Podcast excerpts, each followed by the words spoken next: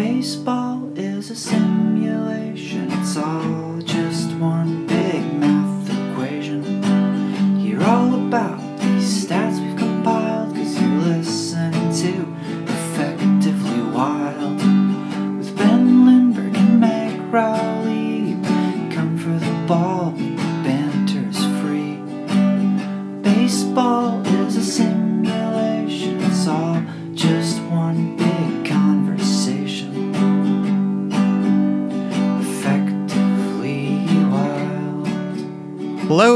welcome to episode 1994 of Effectively Wild, a baseball podcast from Fangraphs presented by our Patreon supporters. I am Ben Lindbergh of The Ringer, joined by Meg Rowley of Fangraphs. Hello, Meg. Hello. Even I was not able to wake up early enough to see it, but I think this morning, Friday morning, in our time zones, may have brought the best pitching matchup of the season because in Japan, Yoshinobu Yamamoto faced Roki Sasaki for the first time. Oh boy. The best two pitchers in Japan, the WBC teammates, they faced off, and the ultimate NPB pitchers duel totally delivered. They were both awesome. I can't believe I didn't see this, but it was very early where I was, and even earlier or later where you were. Yeah. yeah. And I was up late and I hadn't slept a lot the last couple of days and I just couldn't do it. But I have watched some highlights and I'll link to them and I'd encourage everyone to check it out because, gosh, what a game and what a couple of pitchers. So it was the Chiba Lotte Marines versus the Orix Buffaloes, who are the reigning champions of NPB. And the final lines here Sasaki who's 21, went seven innings. He gave up one hit, no runs, two walks, 11 strikeouts. Yamamoto, who is the veteran of 24, he, he went six innings, five hits, one run, one walk, and nine strikeouts. Wow. It ended up being a 2 nothing win. And both guys were just really great, and they were hyped to face each other, and people were hyped to face them. And Sasaki, I think, didn't allow a base runner until the sixth. So Wow. he's just otherworldly, as anyone who watched him in the WBC knows. Like those two guys, uh, you don't even have to caveat best international pitchers Right. or best under 25 pitchers or best non MLB pitchers, whatever caveat. Like, you don't even have to include a caveat. Mm-mm. Those two guys, I don't know where I would rank them. Just if I had to win one game today, or Right. I had to say who are the best pitchers in the world, how many MLB guys would rank ahead of those two? Not many. There's just Yeah. really not many. I mean, Yeah. I don't know. Like Sasaki, I, I he's uh, he might be like on my top ten list. I mean, they might both be. I you know, if you did the translations and the projections, that they'd both be pretty impressive. And Yeah. and we could see Yamamoto in MLB as soon as next season, and Sasaki it might be a few more years. But boy, I can't wait till a time when I wouldn't have to wake up extremely early in the morning to watch them live. Yeah, I think that it is a really special thing to have this like anticipation building. And also, if the opportunity presents itself for folks to just see them as they're playing now, like I don't think you're going to be disappointed by that. Yeah. So, Yeah. Yeah, because with pitchers, I, I feel like it's even easier to project how they would translate. Not Yeah. always, obviously. Sure. There are some guys who have uh, been a bit disappointing after coming over from Japan, but yeah. you can see the stuff. Yeah. Whereas if you're trying to project how a hitter will translate, especially in the past when you didn't have certain kinds of data, you know, Right. they weren't facing as much great pitching or the same sort of pitching that they would be facing in MLB. And so you could have some questions about will the power translate and will the approach translate? Whereas if you're throwing like 102 constantly, it's like that will play in any league. Yeah. You know, Yeah. that's not really dependent on being in one league or another. Like that's Right. just your stuff. Obviously, hitters will handle the stuff differently depending on where you are, but those guys are just so nasty Yeah. that there's not really a lot of doubt about like, will this work in MLB? Yeah, yeah, yeah, it will. Well, and I feel like, you know, even beyond just having greater confidence in the tools we have to do those translations on the hitter side, like I, I think we need to adjust our understanding of like average velocity in NPB specifically. Like, I don't think it's still lower than it is in the majors, but like it has crept up there. Mm-hmm. you know, so I think that we're just getting a better and better idea of it across the board. But you're right that you know it's it's just a lot easier with pitchers because really a, that's what he does you know? Yep. that's that's what he has to offer. And gosh with these two what they have to offer seems like it's really special Yes, I will look up the average velocity in NPB as we are speaking here and give you an update on how that has changed. But it's also nice when a pitcher's duel on paper delivers yeah. like because sometimes you get. Sometimes it what, doesn't. Yeah, what should yeah. be a great pitcher's duel, and then it's a little deflating. Cause yeah, it's like, eh, that was okay. yeah, yeah, This one, man, I mean, I guess uh, they could have gone even deeper into the games, but really, like Sasaki, you know, he threw 105 pitches, seven complete innings and obviously they handle him carefully. Sure. And I think Yamamoto threw 101 pitches in six innings. Anyway, just didn't disappoint. Wish I had been awake to witness it live, but yeah, encourage everyone just to check out the highlights because uh, just a lot of pretty pitches thrown yeah. by those guys. Yeah. And also, while we're on the subject of Japanese players, one we talk about even more often, Shohei Ohtani. There was one thing that I wanted to mention about him, yet another WBC teammate of Sasaki and Yamamoto. There is one thing I think that Ohtani can't do or has at least conceded that he's not going to try to do anymore, and that is steal bases. Oh. So uh, he's never really been that successful at it in the majors. Obviously, he's extremely fast. He's yeah. had elite sprint speeds. He's had the fastest time to first base.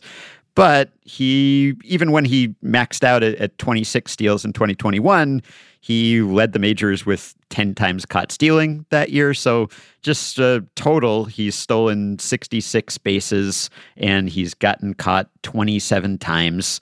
So, that's not great, really. Yeah. That's uh, a success rate of 71% basically. And lately, like last season, he stole 11 bases. He got caught nine times. Right. It's, it's not so good. Not best, so, no.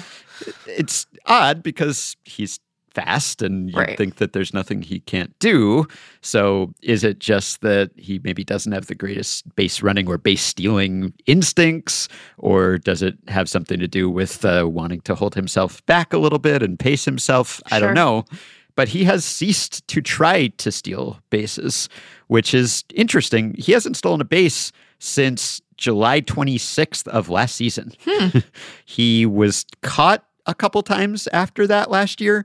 He has not even attempted a steal this year, Hmm. even with the ease of stealing in 2023 with the new rules. He still hasn't even tried it. Over that period, from July 27th through Thursday, there are 132 hitters who qualify on the Fangraphs leaderboard. So, what 3.1 plate appearances per game? Right.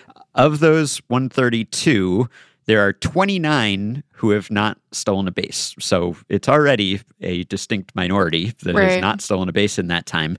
And the only other guy besides Ohtani who has not stolen a base and has had above average sprint speeds this season and last season is Austin Riley, Hmm. who you don't think of as a speedster. You No, know, I he's- don't. He's uh, a bit above average in, in, in sprint speed, but he's not like Ohtani fast. No, and and he's he's the only guy who even has above average sprint speeds. There's just like a lot of catchers in that list, and Yeah. like it, you know, it's like your Carlos Santanas and your Alejandro Kirks and and your Jose Abreu's, like th- those kind of guys, and then Shohei Ohtani, who just like sticks out, just a Yeah. total outlier in not stealing a base, not even attempting to steal a base Yeah. this season. So I'm not saying it's uh, bad that he doesn't do it. I think probably he has decided that maybe it's just not worth it for him to do. Yeah, on balance. But it is uh, jarring, I guess, to see something that he either can't do or he has conceded that it's better for him not to do. Because uh, generally, I think of him as someone who can do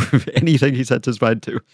Well, Ben, what what if I'm going to propose um, two uh, a two part explanation to this alternative explanation? I think it will horrify you this alternative explanation because what if Ohtani listens to our podcast and then like, sir, you've been exposed, um, and I imagine he is a little concerned, um, and he heard our our email question about sort of the unhittable pitch, and he got to thinking about like fairness, you know, and Mm. he's like, I gotta, I gotta give something up because Mhm. otherwise it's too much, you know, Yeah. it's, it's just, too, I'm just too good. Mhm. And it's gonna make people feel badly about themselves um, Yeah. because not only am I so good, but I'm also so handsome, you know. And so, um, and I seem to have, at least from a distance, again, as we've established, we don't know these guys, but I I appear to have a sparkling and delightful personality. So yes. I'm incredibly talented. I'm deeply handsome. And I'm also a nice guy. Mm-hmm. Yeah. And so, what started as a concession to his own durability and uh, a comment on his desire to prioritize certain aspects of his game over others has turned into an act of kindness for Mhm. his fellows who are um, just almost by definition less talented. Certainly, often, not always, but often less Yeah. handsome. Yeah. And, you know, some of them suck in terms of who they are as people. And he doesn't want to say, say that to them because he doesn't suck, you know, No. um, or at least he seemingly doesn't suck. Again, we have to leave open the possibility that, you know, guys will surprise us to the downside. But so far, we don't have evidence of that. So maybe in addition to not wanting to hang out with you because he is a little concerned about the uh, depth of your uh, affection for him, he's just trying to be a nice guy. What about that? You know, That could be. Yeah. Could it be. would be in character for him to be a nice guy. He as like far a nice guy. as we know. yes.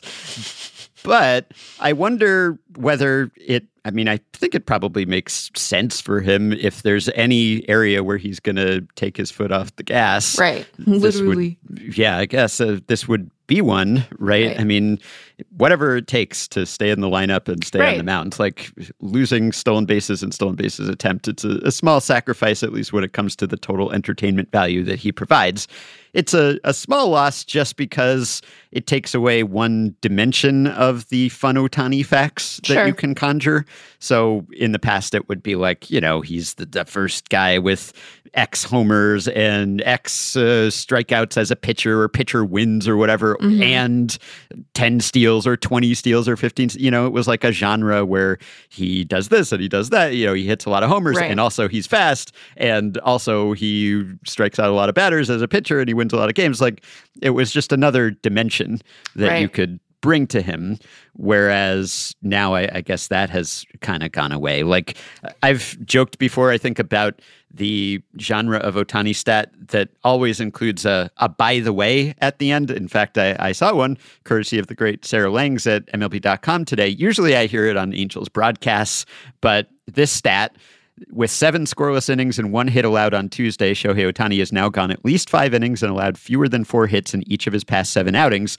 That's tied with Johan Santana in 2004 for the second most consecutive such outings since at least 1901. The only longer streak was engineered by Jacob DeGrom in 2021 at eight. By the way, he's hitting 304 in 101 plate appearances Yep. in that span. So that's the setup for so many Ohtani stats. Yeah. You deliver the pitching stat or the hitting stat, And then- and then you hit them with the, Yep. by the way. Yep. it's always like, you know, he's uh, gotten seven innings and hasn't allowed a run, and he's uh, struck out 11 today. By the way, he's batting third and he had two hits, you know, it's always the by the way. So you used to be able to do the by the way with stolen bases as well. Right. Oh, by the way, he's got 20 steals or whatever. And, Right. and now I guess uh, you can't quite do that. So that's, uh, you know, I like watching him run and, and show off his speed. So I guess semi disappointing that he doesn't do it in that way anymore. But uh, discretion is the better part of valor. I want him to stay healthy and available. So it- Right. if if steals is the way that he can do that, Fine. I'd like it to be more about that than him deciding that he actually can't do it.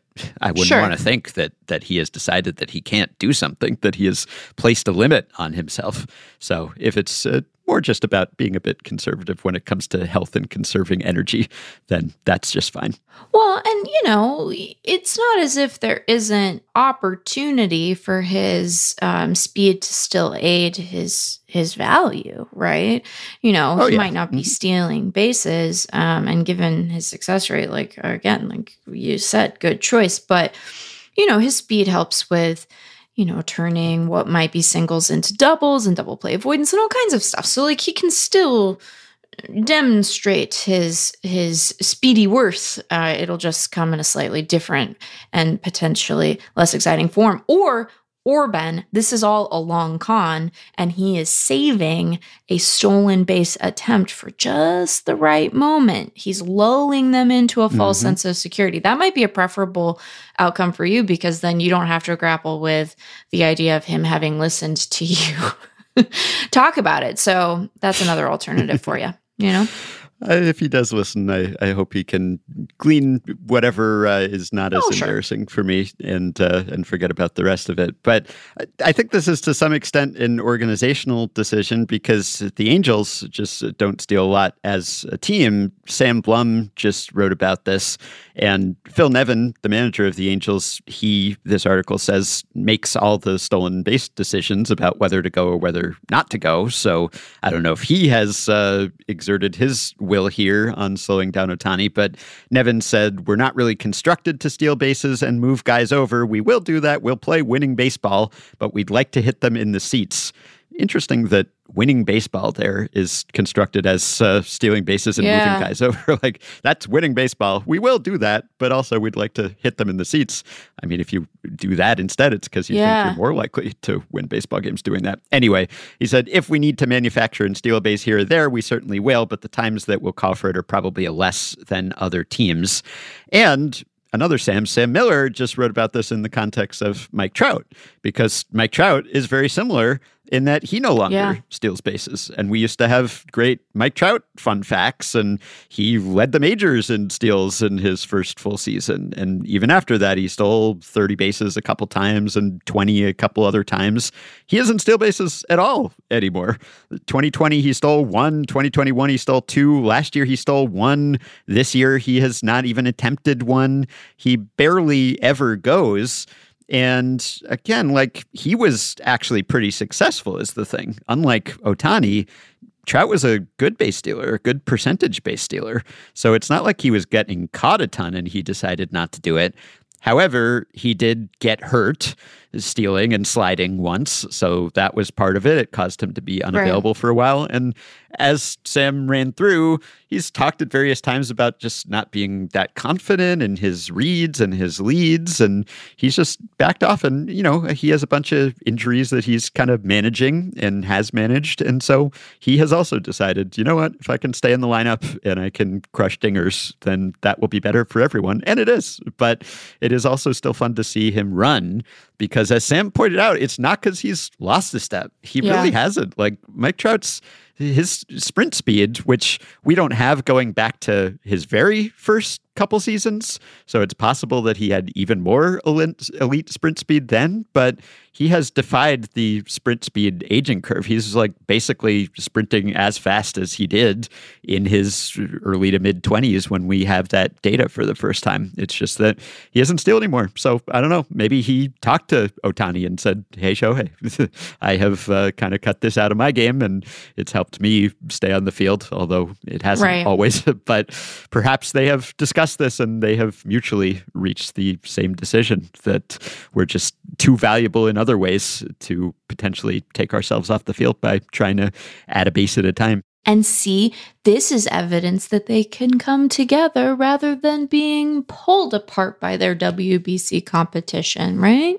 Of course. yes, exactly. All right. So we've got some more emails as promised last time, and I've got some stat blasting to do, and of course the Past Blast. But we can just get to some emails. We had a few follow ups from our conversation last time. So, first of all, very important correction. Critical, in fact. James wrote in to say, How can you not be pedantic about Tom Hanks? Ben referred to Wilson in Cast Away as a soccer ball. In fact, Wilson is yep. a volleyball. I I stand corrected. This is uh, an yep. important point. Thank you very much. James. We uh, regret the error. We're going to think long and hard about mm-hmm. our process candidly. Also, last time we talked about urban settings where one could play a baseball game other than a ballpark, a non ballpark urban setting. And one of the ones I mentioned was just like at the top of a tall building. And some people in our Discord group were talking about this there is a, a building, the fourth highest hotel in the world, I guess it is, the Burj Al Arab in Dubai, that is very tall and also has, I guess it's like a, a helicopter platform, but it gets repurposed for other things, including a tennis match. So in 2005, Roger Federer and Andre Agassi were in Dubai for a tournament, and they turned this helipad into a tennis court. And those guys played there, and they've also used it for other stunts, uh, like I don't know, racing. And they landed a plane on there.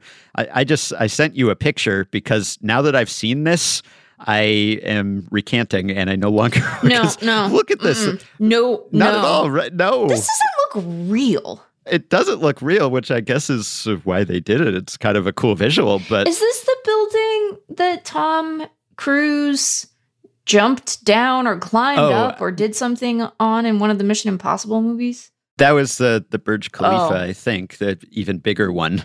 I don't think they they played tennis at the top of that Okay. one. That was a, a tiny platform, but but this one, this does not look safe. Is this real, Ben? Are, are we being I- had? I, I mean, I, I, I'd say I have a minor phobia of heights. I'm, I'm not paralyzed by heights, but I, I, you know, I, I get the butterflies and, uh, and maybe prefer not to be in this sort of situation. How did they more netting than this? I know there's one photo where you can see, like, I think maybe they, they may have hit a ball off, which uh, of course they did, but there's one where you can see like Federer's peering over the edge and Agassi's on his stomach, like looking over the edge. Like this, there's a sort of, there's not even a, a fence. There's like a what would you even call it surrounding this platform? There's uh, just like a little extension to the platform. It, it looks very much like Star Wars Empire, it's just like unsafe.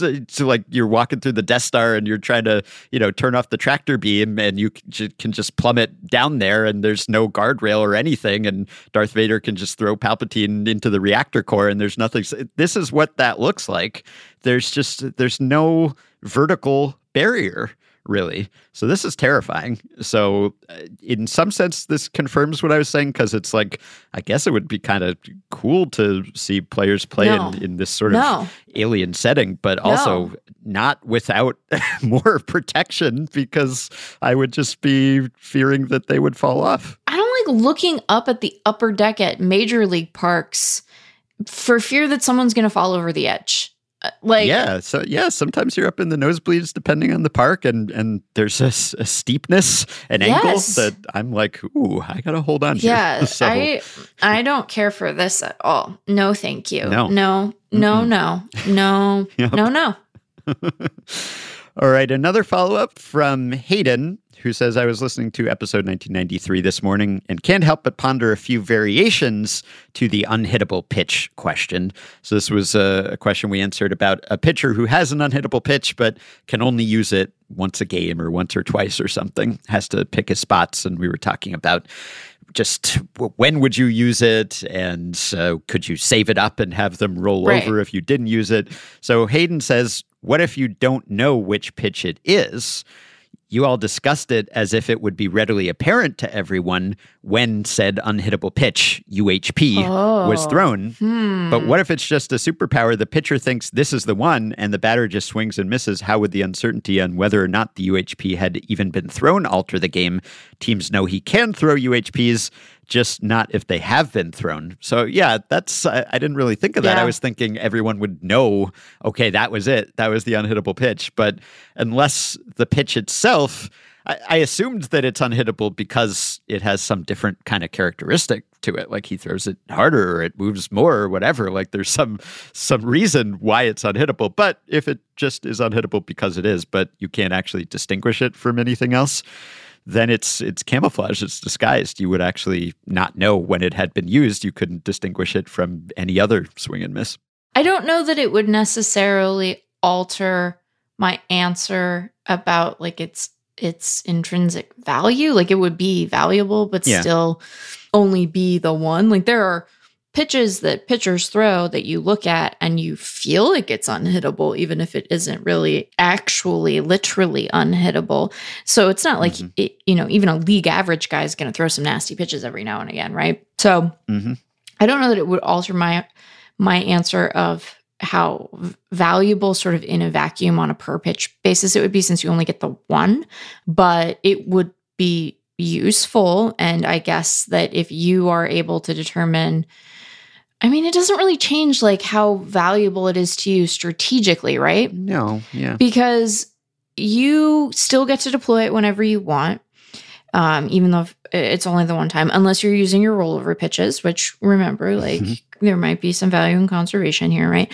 And then, um, you know, it's still unhittable. And so if you are in a moment where you're like, I really need strike three, you can still go bap, and there's your unhittable pitch, uh, and that's still Mhm. useful to you. But I don't think it really like changes anything all that much, but. It would be like you would feel um, like you had such a fun little secret. So like that part might Right. be really nice. Like you might be like, oh, here I am with my fun little secret. You know, I'm doing like, Yeah. fun secret hands. Hayden also said, alternatively, what if only the batter and the pitcher know?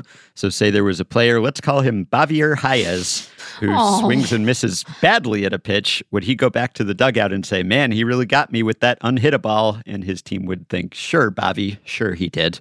So that's true. I guess also, Hayden says, lastly, in tandem with the idea that it would be possible to bank these pitches, how valuable would this player be at the deadline? Teams would call around and be like, I think he's only thrown six this season, 13 banked ones. His own team would have pitching ninja style analysis to show how it wasn't the unhittable pitch he threw, but instead some other gnarly pitch. No one would know so yeah, I, I guess that changes that calculus if uh, if we can't calculate how many he has left in the tank. Yeah. Although, as we have seen deadline after deadline, you know, sometimes what you need is a league average starter. So it's not that he wouldn't have any value, he just wouldn't be like as pawn offable as you might expect, given that he has literally an unhittable pitch. hmm And another follow up and related question here from Andrew, who's writing in in response to the Past Blast in episode 1993 about attack points. Andrew said, It reminded me of something my girlfriend has championed as a potential improvement to the rules of baseball. While she's not a huge sports fan, we occasionally play the baseball mini game in Mario Party Superstars, discussed hmm. in a previous episode, and we've been to a few Mariners games together. She is often frustrated by the lack of rewards for good hitting. If a team is able to load the bases, but the Marine layer turns a would be Grand Slam into a warning track flyout, should they really walk away with nothing to show for it? As a solution, she has proposed that teams be awarded partial credit for progress around the bases. Something like a quarter of a run for safely reaching first base, half a run for safely reaching second, hmm. three quarters of a run for reaching third, and of course, one run for reaching home plate. That way, in the scenario above, a team would score one and a half runs by loading the bases, still fewer than a grand slam, which would score four runs, but more than zero. Do you think this would make baseball more appealing to a wider range of potential fans? How would this affect strategy? Very interested to hear your thoughts. Sure. I mean, I think that it would change it insofar as it creates like the uh, appearance of there being more action. But I think that, like, hmm, what do I think about this? What an interesting question. It is. I think the tension might be a bit reduced because it's true. Like you would be credited for putting base runners on and advancing Sure. them, and that would perhaps give you a fairer reflection of the true talent of the teams. I wonder. I guess maybe maybe it would, right? Because if you're a better team, you're more likely to put more runners on base. You're more likely to score too, obviously. But I wonder Right. if there'd be just a little less random fluctuation because you're not depending quite as much on getting that hit with runners in scoring position and getting that clutch hit, which can be kind of fluky and random and unpredictable. Right. Whereas if you're a good team, you're going to be getting runners on more regularly. And if you're a bad team, you're going to be allowing a lot of traffic on the bases. So if you are getting partial credit, incremental runs for each base advance, I, I think maybe it would lead to fewer upsets and less randomness, and maybe true talent being better reflected in the standings, which might be a good thing or a bad thing. I don't know. Right. You could go either way on that. But also, I think there'd be a little less uh, catharsis and, and payoff and excitement just stemming from any one play because actually cashing in those runners and plating them wouldn't be that big a deal because you've already Right. scored three quarters of a run just by getting to third base, right? So getting all the way to home, it's like, you know, that's no more exciting than getting to first. I mean, I guess you could have a, a different arrangement where it is not uh, the same value for each base, but it could be like increasing value as you get to additional bases, although that would get complicated from a, Yeah. a scoring perspective. Yeah. And uh, you'd have all sorts of weird fractional runs, decimal points. But And I was about to say, like, part of what is so, I think, one of the things that is kind of appealing about baseball in a way that it's, there's like a, there's like a simplicity and a cleanness to the scoring that I think is, is really lovely. You know, we're not messing around with fractional this and that. And, you know, Yeah, I think the big thing for me is is just that, you know, like when you have a runner in scoring position, you're on the edge of your seat because it's Right, like, all right, is- we got to get that he- guy in or else yeah, we does get he nothing. get to come home? yeah, it's like an all or nothing sort of situation. Either you get a run or you don't get a run. Right. And I guess, you know, that's what Andrew's girlfriend is uh, objecting to. Like, she doesn't want it to be all or nothing. She thinks you should get some credit for getting halfway there, which I understand. Like, that's it's an understandable perspective, too. But I think just from a suspense and tension perspective, it, it's better to have the risk of of getting nothing, and then you're excited when you get something. Well, and I, I think that it strikes the nice a nice balance between individual and team achievement, right? Because it's not that no one gets credit, right? Like the hitter gets credit if he hits a double and is Mhm. standing on second base. Now, you know, he doesn't get credited with uh, having scored a run unless he does, but he gets credit and we're like, yay, he's so good because he hit a double. Mhm. And then, like, if his team doesn't bring him home, then we go, well, he's really good, but the team still has work to do. And it's like a nice, it's, a, I think that's a nice distribution of credit. I think Yeah. we don't, I don't think we struggle with credit on the individual level. And if we, if we did, I don't know, maybe some people do, because there are people who are still like, Jose Ramirez is underrated. Do we think? Wait, that's a whole separate conversation, which we don't need to have right now. But we keep saying, you know, and he's still underrated. And I'm like, is he? Is he still underrated? He's excellent. I don't mean it in like a he's overrated. Mhm. I'm just less interested in over and underrated discourse, I think, than a lot of Yeah. people, is maybe Mhm. the actual takeaway here. But all of that to say, we have a mechanism for credit. It's just who, what entity is receiving credit, right? And we have this rule that you don't get credits for runs unless you score them. But, you know, those stats still count for the hitter who gets stranded at third, right? It's not like we take those away. That would be Mhm. very rude if we were like, your achievement means nothing because your teammates are bums. That would be that would be Right. terrible. Yes. Um, but we, you know, it still counts in the individual player stats in a way that I think is a good. That's like a good distribution of stuff. hmm I do have an update here on NPB average velocity. Mm. I think this supports what you were saying. So I'm- I'm going by DeltaGraphs here. And according to DeltaGraphs, this season in NPB, the average velocity, they do it by league. I don't think I can look up combined, but in the Pacific League, it's 146.9 kilometers per hour. In the Central League, it's 145.8. So if you do the conversion, that is about 91.3 in the Pacific League and 90.6. So it's still lagging behind MLB, which is 94 this year. We have cracked the 94 barrier. Oh boy! Here we are worried about unhittable pitches as if that's what's going to do hitters in. Yeah, as if that's a hypothetical. That's Right. the reality. Right. 94, it's just the league as a whole is sitting 94, people. 90, we are the, the boiling frogs, except that we are well aware that this is happening. That's not but like a real thing, though, right? Don't no, I don't- don't think it they, is. They, hop they're out. They're enough. not. They do hop out. Yeah. Yeah. they're not dumb. I imagine No. their skin is very sensitive. In fact, Yeah, you'd think we have not hopped out of this particular pot, though. And if you thought, oh, well, the pitch clock that'll slow down velocity, they won't have as much time between pitches. Nope, it has increased again, seemingly, and and it typically it, it even increases a bit over the course of the season because Right. guys get warmed up and the weather's warmer and everything. Right. And so even now, it's up just, you know, a tenth of a run from last year, but you might have expected it to go down, although I know it didn't in the minors when they implemented the pitch clock Right. either, which is surprising, but that seems to be the case. Anyway, so in Japan, one of the leagues, 91.3, the other league, 90.6. So uh, you're still talking about roughly a three mile per hour difference. However, I think, and this is sort of what you were saying, I think NPB has has gained maybe more quickly than MLB has recently. Yeah, I think that So- that's right. I think I remember that being true.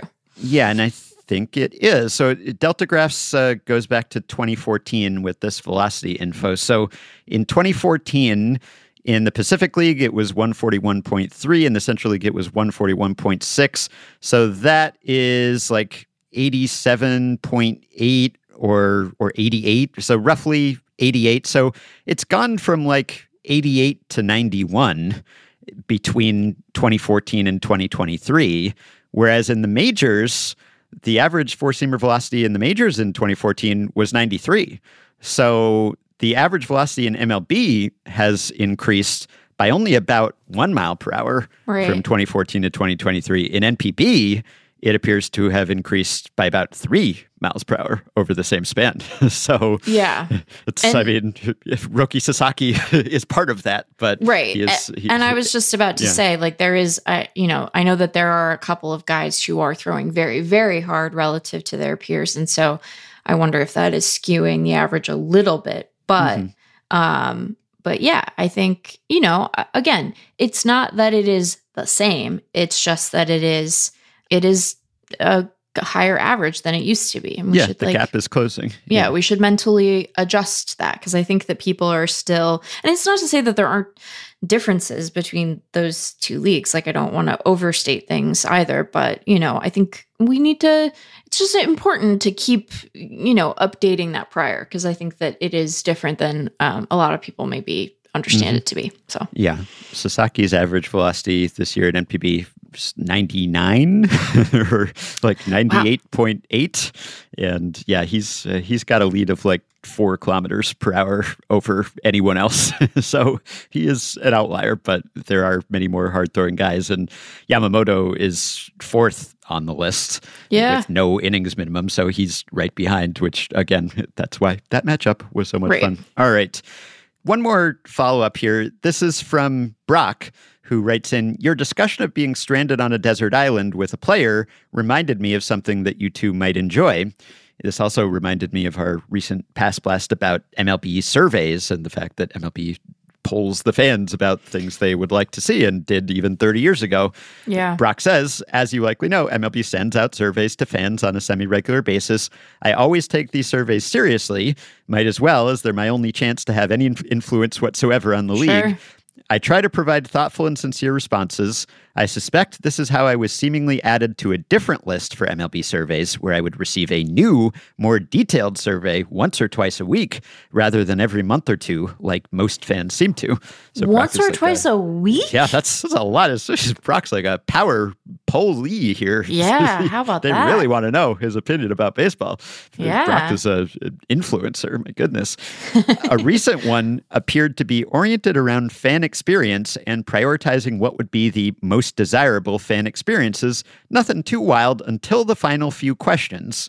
He sent us a screenshot.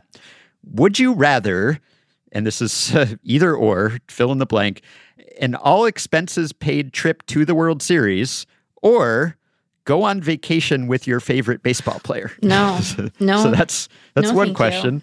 The other question, would you rather sleep overnight at your favorite stadium or stay overnight at your favorite player's home? What are these choices? What what sur- uh, this secret survey list? This is this is fishy. This is like the effect Effectively Wild's email hypothetical Yeah. surveys that's sent out. So Brock continues to Meg's point about not actually knowing these people. Yeah, it probably would get rather awkward staying overnight at Mike Trout's house, and I would probably want to brush up on the Call of Duty controls beforehand.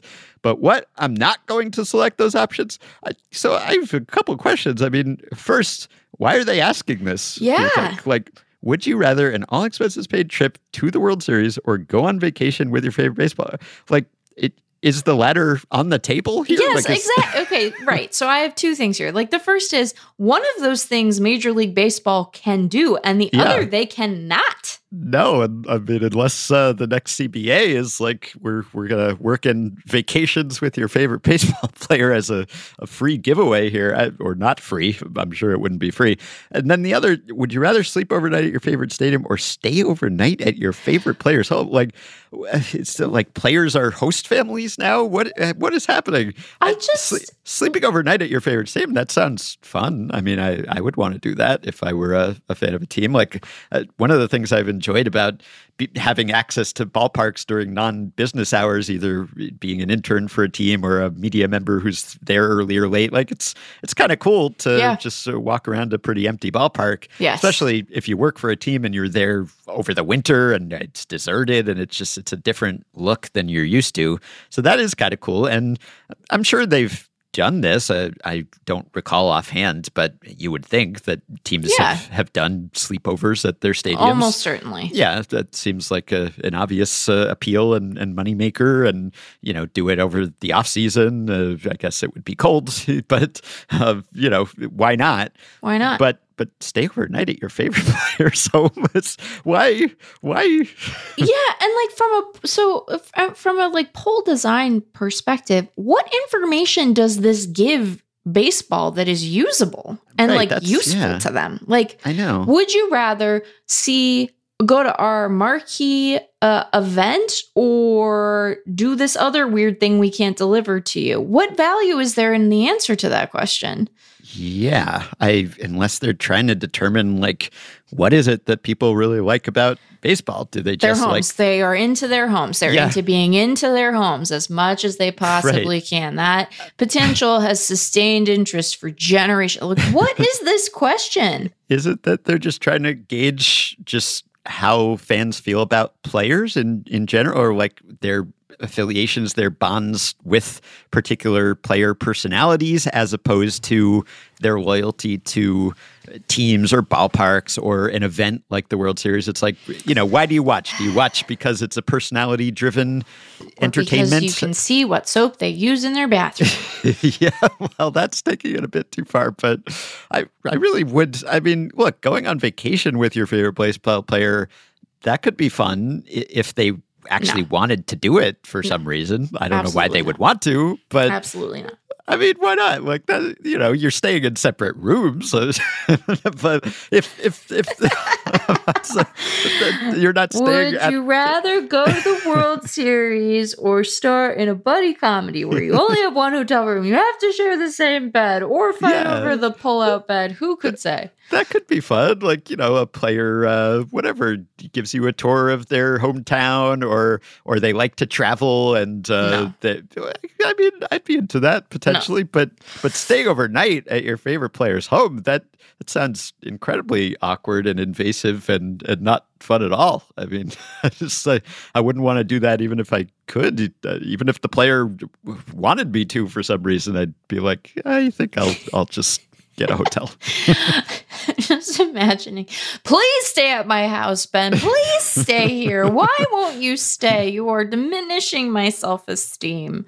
Love Shohei Ohtani. Um, I I am just flummoxed. I'm I'm gobsmacked by this question because again, I don't think it tells you anything because you could like th- this either or does not present the league with useful information because let's imagine that you are a, a fan and the way that you access your fandom is like a, a close in-depth fandom of particular players but you still might have that fandom and be like it'd be really cool to go to the world series. Like that doesn't this doesn't tell you anything except those fans might be creepy and we should yeah, right. Maybe it's like we'll, we'll identify fans who have like some stalkerish tendencies. Yeah, who and- have bad then- boundaries. Maybe Yeah. this is the bad boundary. You see, and now you have to be careful on how you answer these. Questions. I guess we'll find out might end up on because uh, it, it looks like Brock checked the boxes for go on vacation with your favorite baseball player and stay overnight at your favorite. So if he Watch out, stops getting the surveys, then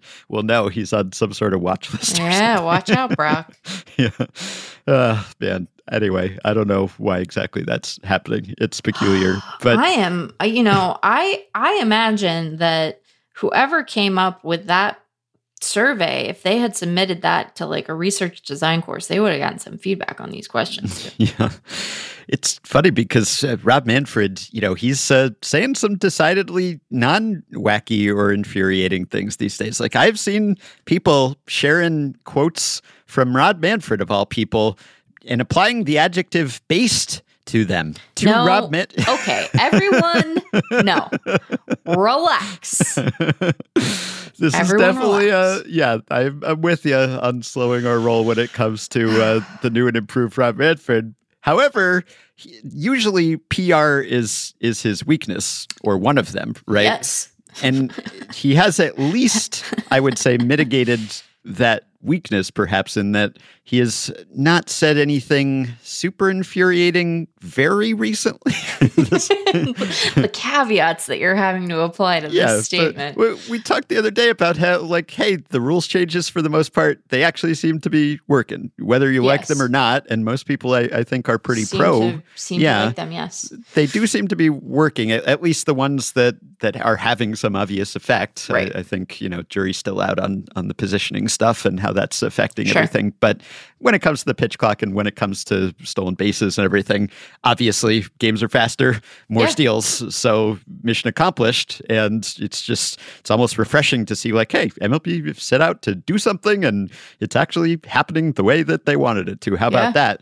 How about and that? now our pal Evan Drellich at The Athletic, he published a piece about the future of blackouts on MLB TV and whether there could be a streaming service for all 30 teams. And Rob Manfred, he's uh, quoted, this was uh, from a luncheon hosted by the Paley Media Council in New York last month.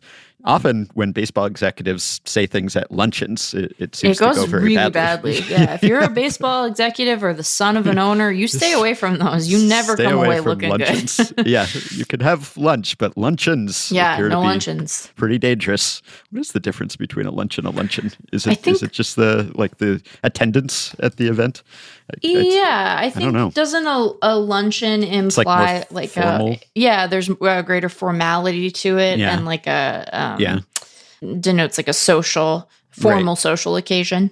hmm Yeah. So Rob Manfred was uh, talking about the lack of availability of baseball in certain markets. Uh, he was talking about how St. Louis, and, and he's uh, defining St. Louis very broadly here. Sure. This is like Cardinals television territory, which Sure. is uh, many states. He was saying that 15% of homes have access to baseball because of cord cutting and because uh, you have diamond and you have blackouts. And so he's lamenting this state of affairs. And he says, We're going to put the word reach right over the entrance to the commissioner's office. It's kind of our number one thing.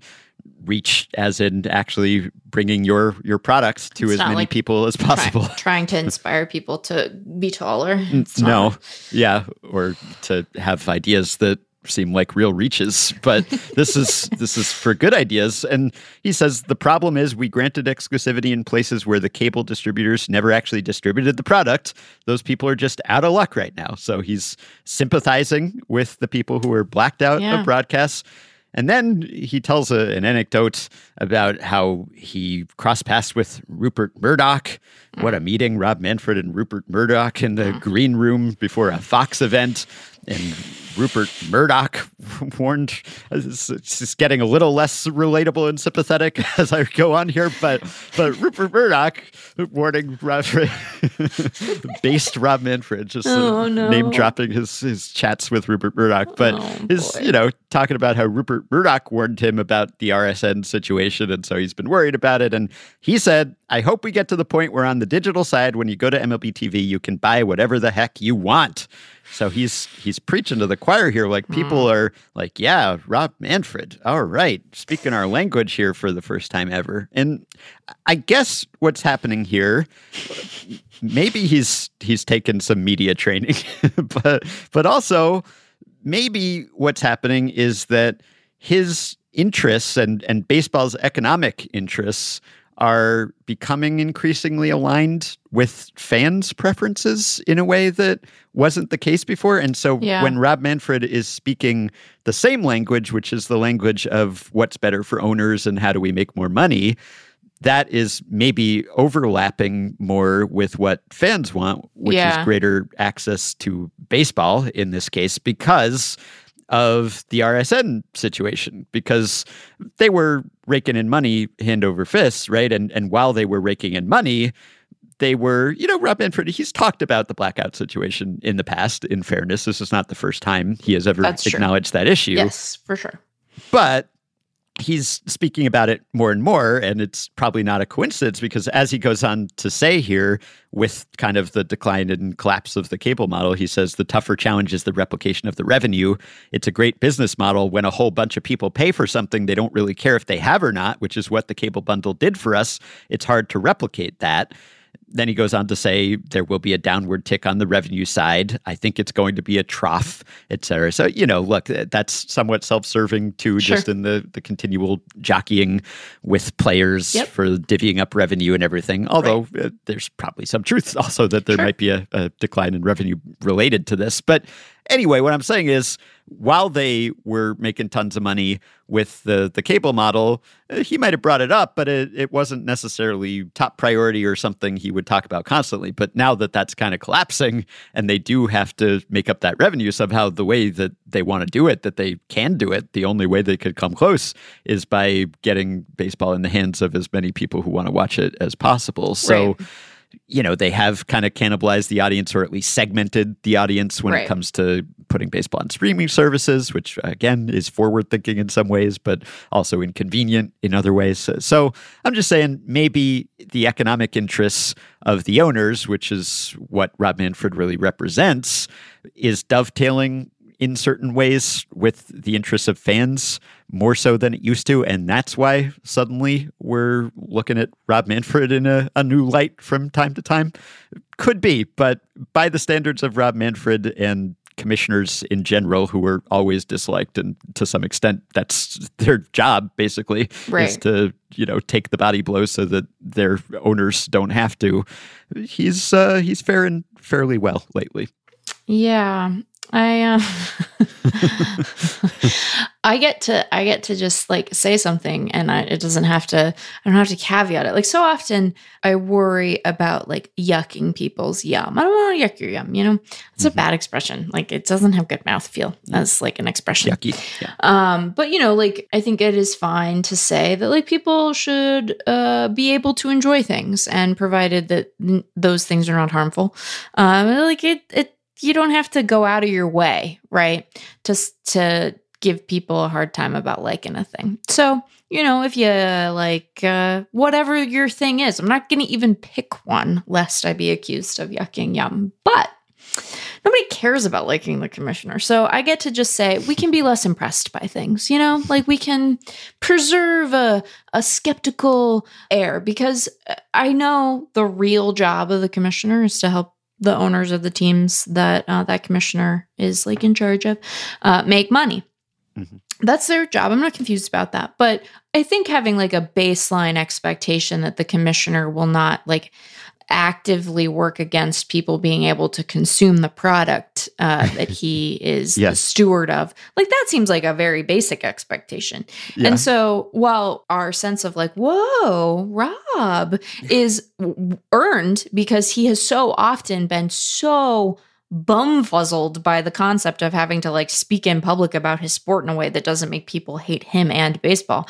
Um, you know, like it's actually a really basic expectation. So Mhm. in much the same way that I find like the Uncle Steve stuff with Steve Cohen to be just so embarrassing for people. I, I I know a lot of people are being kind of ironic about it, right? They're Yeah. they're engaged in comedy, um, but some of some of you are sincere about it, and I think you know just have a little bit of embarrassment about that. Maybe again, I don't want to yuck your yum, but I kind of do because like stop it. So anyway, so Rob you're saying not based Rob Manfred, but baseline Rob Manfred. Just Oh, basic man. Rob Manfred. Very This is good. Very good.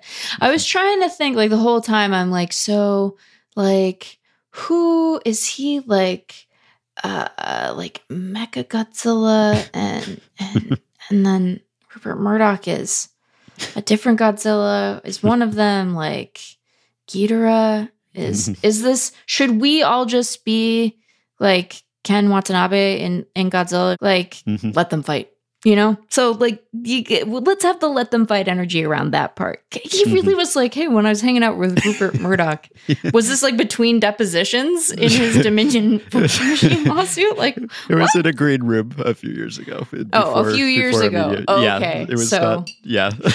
election denial was but a gloomer in the eye yes. Okay. So, yeah, I, it it does. Uh, this article mentions that that the commissioner wants to see baseball become a more national game. Uh, I would like that too. You know, Yeah. even if it it has functioned well as a more regional game, it would be nice for it to be more national as well. It could be both. That'd be great. Anyway, I agree. Keep uh, keep keep echoing this line, Rob Manfred, as opposed to some of your past ones, please. right right. Yeah. Did you, uh, while we're engaging in, in media criticism related to athletic articles, did you Hmm. want to do a little rant about another one right now? I just think the economics of offering opt outs to players in the context of negotiation are actually pretty straightforward and have been well explored at a variety of sites, including, I suspect, the athletic. Mhm. And so um, I don't quite understand why Jim Bowden has confusion about why teams are offering opt outs. It's not because they're being nice. Uh, it's often because they want to offer less money to the player. And so they have to give the player something of value in exchange for giving them lower contract values, like, say, an opt out so they can go explore the free market. Basically, if your argument for not including opt outs is that players might, if by sheer accident, of occasionally get the better side of a deal with teams, like that's a that's a piece you can just stick in the drawer. You don't have to run that. We've read that piece before. It was like 20 years ago. Mhm. Yes. Yeah. Bowden wrote this piece for The Athletic this weekend. So mad about how much feeling I have about this because that is exactly why it was published. Yes, I imagine that is why he is prominently featured there because uh, he probably gets the hate reads and the outrage traffic, which we are playing into here. But the headline was MLB front offices should rein in player opt out clauses. It's reached a tipping point. And of what? it- right. That, Of what? the what thing does that- mean? The piece does not make, as far as I can tell, any case that it's bad for baseball, it's bad for fans, uh, it's leading to a less entertaining sport. The entire point of the piece appears to be that MLB front offices should stop giving players opt outs because it's generally good for players to have opt outs and Right. and therefore it's costing teams money relative Right. to holding the line and not giving opt-outs like Right. that is the entire piece. It's like hey teams should stop spending on players basis like it's just like teams should be cheaper. Like uh, teams should hoard the revenue. But teams should not give players value in these contracts like that seems to be the entire argue you know you know that expression where it's like you read an article that defends something and you're like does did thing that's being defended write this you know Right. like it, it's like that is what's happening it's like did the owners write this did did front offices write this like yeah basically that's kind of the perspective that jim bowden offers as a former baseball front office member who uh, was somewhat disgraced in that role Uh, yeah. and uh, enmeshed in scandal Uh, and yeah. Yet also has uh, have a fairly thriving media career, just uh, kind of built on the back of of that front office career. But it's not even like it's not trying to hide that or make like a larger argument or or a reason why anyone else should care about players Right. getting opt-outs uh, other than the owners who are spending on the opt-outs there's just no other layer to to the article really it's odd and you can you can kind of tell that it is trying to advance. I mean it's not really trying to hide this right? But you can really tell that it's trying to advance a particular understanding of this stuff because again like there are a number of economic reasons related to you know, again, teams not wanting to say, "Hey, we're going to pay you 350 million, so we're going to give you this opt out and you're going to take a 300 million dollar contract or whatever," right? There's a reason they do it that teams have decided sort of balances out fine for them, or at least fine enough, understanding that every contract brings with it risk and that you could have a guy signed to a big deal without an opt out and he could get injured and be less good for the duration of the deal. And that can happen opt out or no, right? He doesn't include any of the actual explanations for why this is happening or he does but he dismisses them very quickly. And it's like well no that you've answered your question. You just don't like the answer because again it might end up with players paid some amount of money. Mm-hmm. and so uh, spike it. You don't have to run that piece. Like he has this whole thing in here on manny machado and the padres and how there's a strategic error. And as an aside i think that the padres just like broke the brains of several front office executives yeah. like i think that the padres have done a number on some of these guys. And so, you know, he talks about it being a costly mistake that they offered him an opt out because he said he would exercise it. And so they ended up signing him to this big contract extension. And it's like, the Padres elected to do that. And clearly it didn't hamstring them from spending money. They just spent money. Like they're mm-hmm. just spending money because they want to win a World Series. The fact that that is their priority and not extracting every marginal dollar possible from their players doesn't mean that their priorities are bad. It just means that they have different ones than the ones that you have decided are the ones that front offices should pursue. He has a line in here, Ben. I'm sorry. I was like not going to do a thing, but I'm doing this thing. Yes, these types of contracts, he's like talking about the luxury tax, da, da, da, da. Perhaps some teams like the Padres have decided they will essentially pay these players about 50 million a year for their best seasons, not 30 million a year, while spreading it out until the players are in their 40s for luxury tax and roster construction purposes. Yes, that is part of how teams are thinking about this stuff. Or perhaps they're just trying to win a World Series at all costs, regardless of the price they'll eventually have to pay again, are we meant to take that as a bad thing? Are we supposed to think that that's bad for baseball or the Padres? Because if this all works for them, at the end of it, they'll have a World Series. Mm-hmm. And I think that they're excited about that prospect. Like, what mm-hmm. are we doing here? Yeah. All of this is because Bryan Reynolds wants a freaking opt out. Like, what? What is the, you know, and he uses Machado as this example. And again, like, I, I doubt he's maybe thinking about it in precisely these terms. And sure, the team that extracted his early career value is not the team that ended up paying him.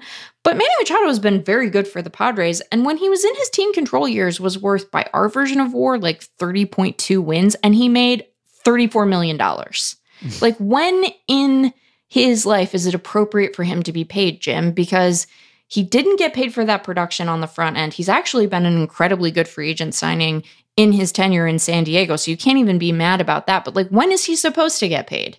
Mm-hmm. Rah, Ben. Rah. right. And I'm so angry that I have so much feeling about this because, again, that is precisely the point. Yes. I've been had. I, I'm contributing to the very cycle that I am f- frustrated by. But, but if it's any consolation, and I don't know that it would be, but just scrolling down to the comments section, not a lot of like here, here, right. yeah. What, stop handing out these opt outs to players. It's like all the top comments and the upvoted comments are like.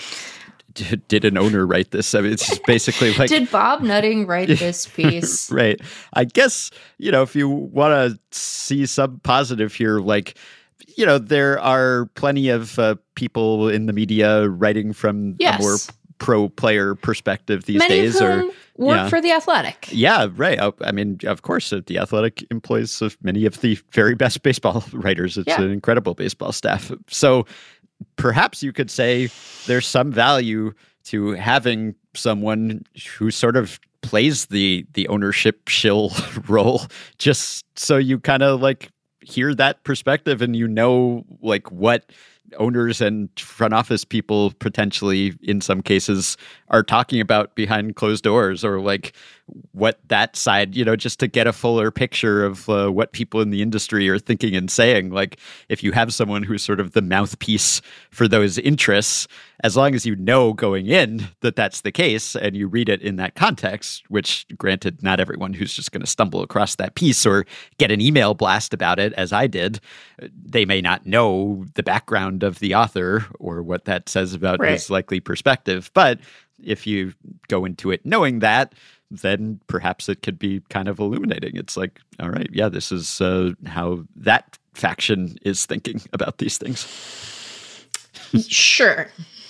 okay. I just think that it's a perspective that is so, it has been so thoroughly expressed over prior generations That's of, true. and, and not universally, to be clear. It's not like everyone who used to write about baseball in the early 2000s wrote about it this way or has persisted in that belief, right? Like there were people who, you know, when they were kind of thinking about value in cruder terms and maybe not being hyper aware of the labor implications of what they're saying wrote about it one way and like their thinking on the question has evolved like it's it's not a static thing but like this particular perspective i think is very well represented and like now, there are circumstances where a player opt out clause makes sense for a team. For example, if I were making decisions for the Pirates right now, I would offer an opt out after year six or seven of the aforementioned Reynolds deal when Reynolds would be playing at age 33 or 34 as long as the contract was significantly backloaded that would mean if reynolds opted out pittsburgh would have held his rights for at least the first six years of the deal at well below market value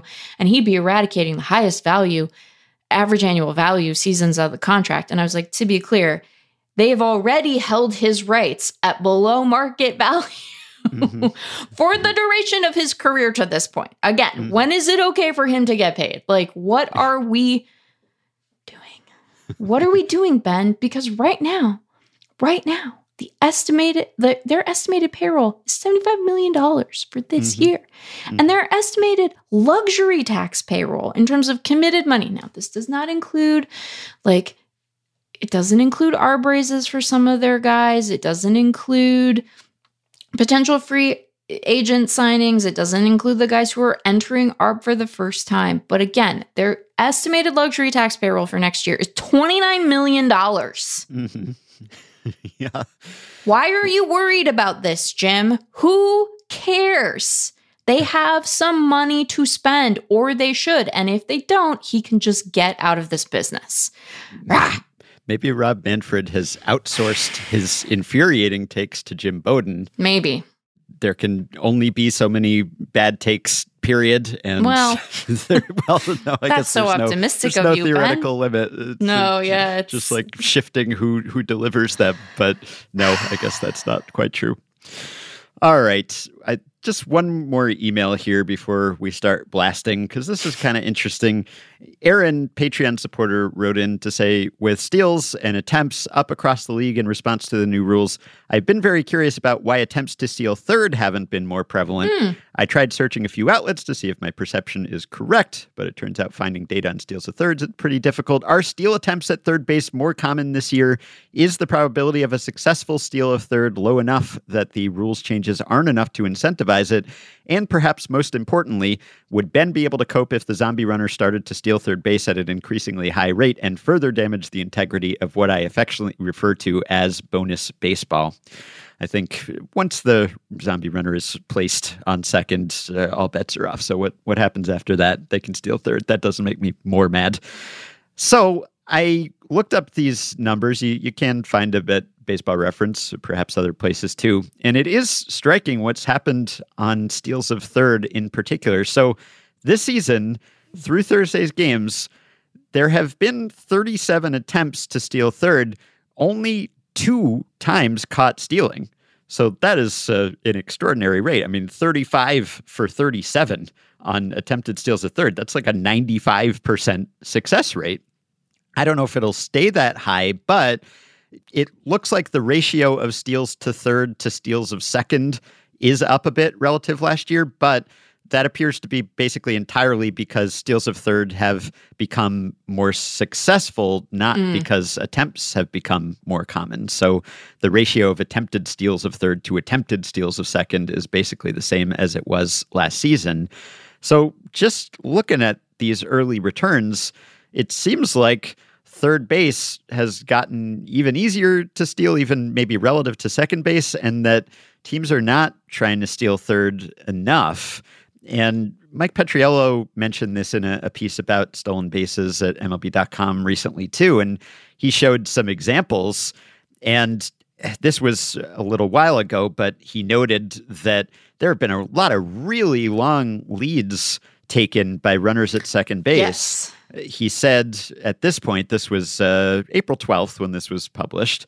He said, each and every one of the steals of third so far this year has had a lead distance at the time of pitch release of at least 26 feet, with most being over 30 and the average being 33 feet. It's nearly two feet more than it was on 2022's attempts of third base. And if two feet doesn't sound like much, realize that two feet was also the difference between the average lead distance at time of pitch release between a successful steal and a failed one that it seems to make clear is a lot more about how pitchers are handling the new rules and a lot less about how the larger bases are subtracting a few inches between the bags which also means that it's early and that eventually pitchers will adjust and at some point probably some catcher is going to throw out some runner stealing third base which i think finally has happened now Mm. but pit, runners at second are taking extremely long leads, like even more so than runners at, at first. And they are just, I mean, they're walking to third here. They're, it's like almost a gimme, it's an automatic. And yet it appears that the rate isn't up all that much, or at least the ratio of steals of third to steals of second isn't up all that much. And I think perhaps uh, teams are being a bit too conservative when it, it comes Yeah. to trying to steal third, given how successful they've like if you're 95% successful at something, you should be trying it more. Yes. because even though you won't be as successful as often, Right. It you'll still- suggests you're yeah, underutilizing the strategy for right. sure. The, the break even point has, Yeah. got to be lower than, Yes. than you're treating it as. And of course, you know, if runners uh, do start attempting to steal third more, then pitchers will maybe be more attentive to them, but they only have so much capacity to oppose that at this point. Right. So I, I think this kind of goes hand in hand. Like Rob Mains wrote about this, I guess it was like five years ago at Baseball Prospectus. He had a piece called The Stop Sign at Second Base, which was all about how uh, triples have gone down. And it's not just because uh, there are fewer batted balls that could be triples, but that there's just more of a stop sign at second. Like runners are, are not attempting to go to third as often. And you know, going first to third is a, a little down, and then also stealing third is a little down. So there seemed to be just a lot less trying to get to third base once you're already at second. And of course, you know, uh, teams have uh, generally been more conservative and have uh, played the odds and have had higher success rates on all sorts of steals. But seems like trying to go to third in particular. And yeah, there are definitely times when it's not worth it to try because you're already technically in scoring position, probable scoring position at second. So sometimes it doesn't make sense to risk that out once you get to that point. But now it, it's funny because Rob's last line was taken together, barring a significant change in the game, it seems unlikely that we'll see players scampering over to third base the way they did a few decades ago. Well, we have had a significant change in the game that pertains to trying to scamper to third. So it's something to watch, I guess, as the cat and mouse game continues this year, whether that success rate stays as high, whether the attempt rate rises, because it probably should. It probably should. All right. So let us get to a stat blast, or perhaps multiple stat blasts. They'll take a data set sorted by something like ERA minus or OPS plus, and then they'll tease out some interesting tidbit, discuss it at length, and analyze it for us in amazing ways. Here's today's stat blast.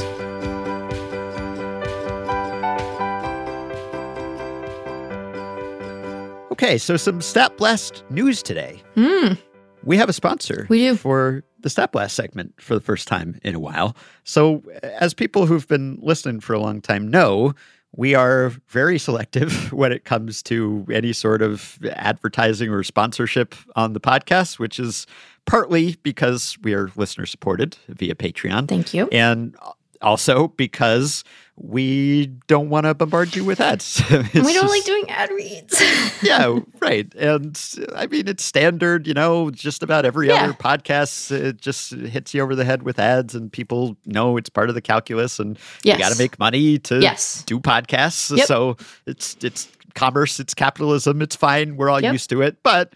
I think it makes for a more pleasant listening experience on Effectively Wild not to have to constantly listen to pre-recorded ads or or pre-written ads or even to constantly press the skip button to get by them. So really we've only wanted to have a, a stat blast sponsorship and we've only wanted to limit it to baseball related products. I mean, we Yeah. get inquiries all the time from people who are interested in advertising effectively wild. Some we- are really weird. yeah, they have nothing to do with baseball or what we do here, and we say thanks, but no thanks. You know, it would just be it would be jarring. I think if we were to. Yeah, like Ben, it would be so weird if one day I was like, actually, I'd like to tell you about the virtues of NFTs. Yeah, so we just we don't want to be in that position, and so basically, whenever anyone comes to us, we say, "Yeah, we're a listener supported podcast. and It's a baseball Right. podcast, and uh, no thanks, uh, thank you, but we're not interested." But rarely, every now and again, Yeah.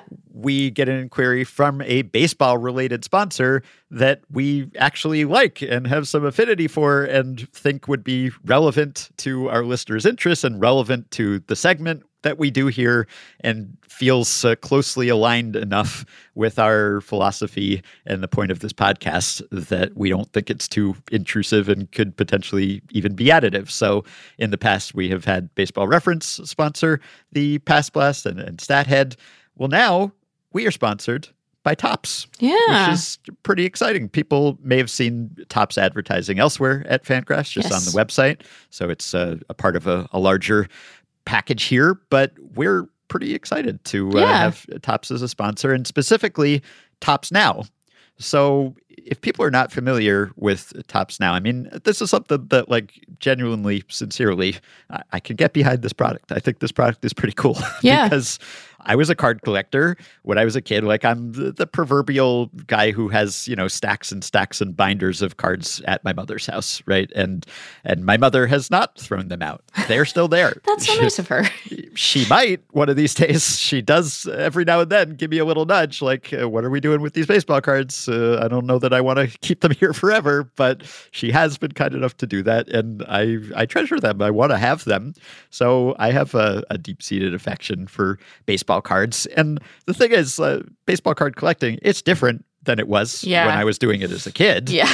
it's changed in, in many ways, in Yeah. some ways for the better. And I think this is one of the ways that it's for the better because I know that that this I would have thought was incredibly cool when I was a, a very active card collector because you know back then like there was like one set per Right. company obviously you know usually and and you'd get like a big release of cards at a certain time of year and, and that would basically be it right you know Right. and I, I don't know that there is a, a better illustration of the way that that things have changed and that certain things are more available more quickly than they used to be than topps now which if you don't know it's just a very quick turnaround production of cards based on something that just happened Right. in major league games. So, you know, the tagline is your hero, your team, your moment. And the hook here is that Topps will make these cards available for a limited time at topps.com with free shipping where something notable happens in a game. It, it could be something a player did or something a team did, some notable moment. And then, like the next day, you can purchase a card of that moment and it'll have a picture and info about that moment and you can memorialize that moment forever which is uh, kind of amazing when Yeah. you think about it i mean it's it's very much like you know what illustrates the ways that baseball has changed when it comes to like accessibility and responsiveness i mean mlb tv would have seemed like a miracle when i was a kid and statcast would have seemed like a miracle even uh, baseball reference and fangraphs and the fact that eh, like you could look up updated advanced stats the next day as opposed to waiting till the end of the week and looking at box scores and newspapers and leaders and everything. Things were just so slow to update and, and so just inaccessible compared to today. And I think that applies to baseball cards too, because it's not like let's wait till next spring and there will be a new set of cards of this player. Tomorrow, there will be a card of Yeah. this moment. Yes. So if that moment was special to you for some reason because you like this player, you like that team, or you thought that was cool, you can have a card of that moment, Yep. and you can have it the next day, free shipping. I mean, come on, Come on. like this is this is cool. Yeah. So we've been uh, getting a, a list every day of the cards that are available for that day. And we'll put the link in here. You could go to topps.com slash cards hyphen collectibles slash topps hyphen now slash MLB topps now dot HTML. It's a lot of slashes and hyphens. We'll include the link. yeah, you can you can find it. But but every day they'll just uh, post the new cards that are available, the new Topps Now cards, and it has a countdown until they're no longer available. So you know it's an act now situation, and of course I assume that that makes them more collectible because uh, there's only a limited number. You can only get them for a limited time. But it's cool because you can get baseball cards of things that would not have had baseball cards before. So I think it's great. And so our Stat Blasts will be sponsored by Topps Now for a while. And sometimes we'll tie it into a, a Topps Now card that's available, not always. But for instance, we are speaking on Friday, and there is a Topps Now card available of Twins rookie Edouard Julien. Yes. who debuted on Thursday, and he got his first MLB hit and his first MLB homer in the same inning. Which you know that could be a stat blast. In fact, we got that question from multiple people. Yeah. Is this a first, or when was the last time this happened?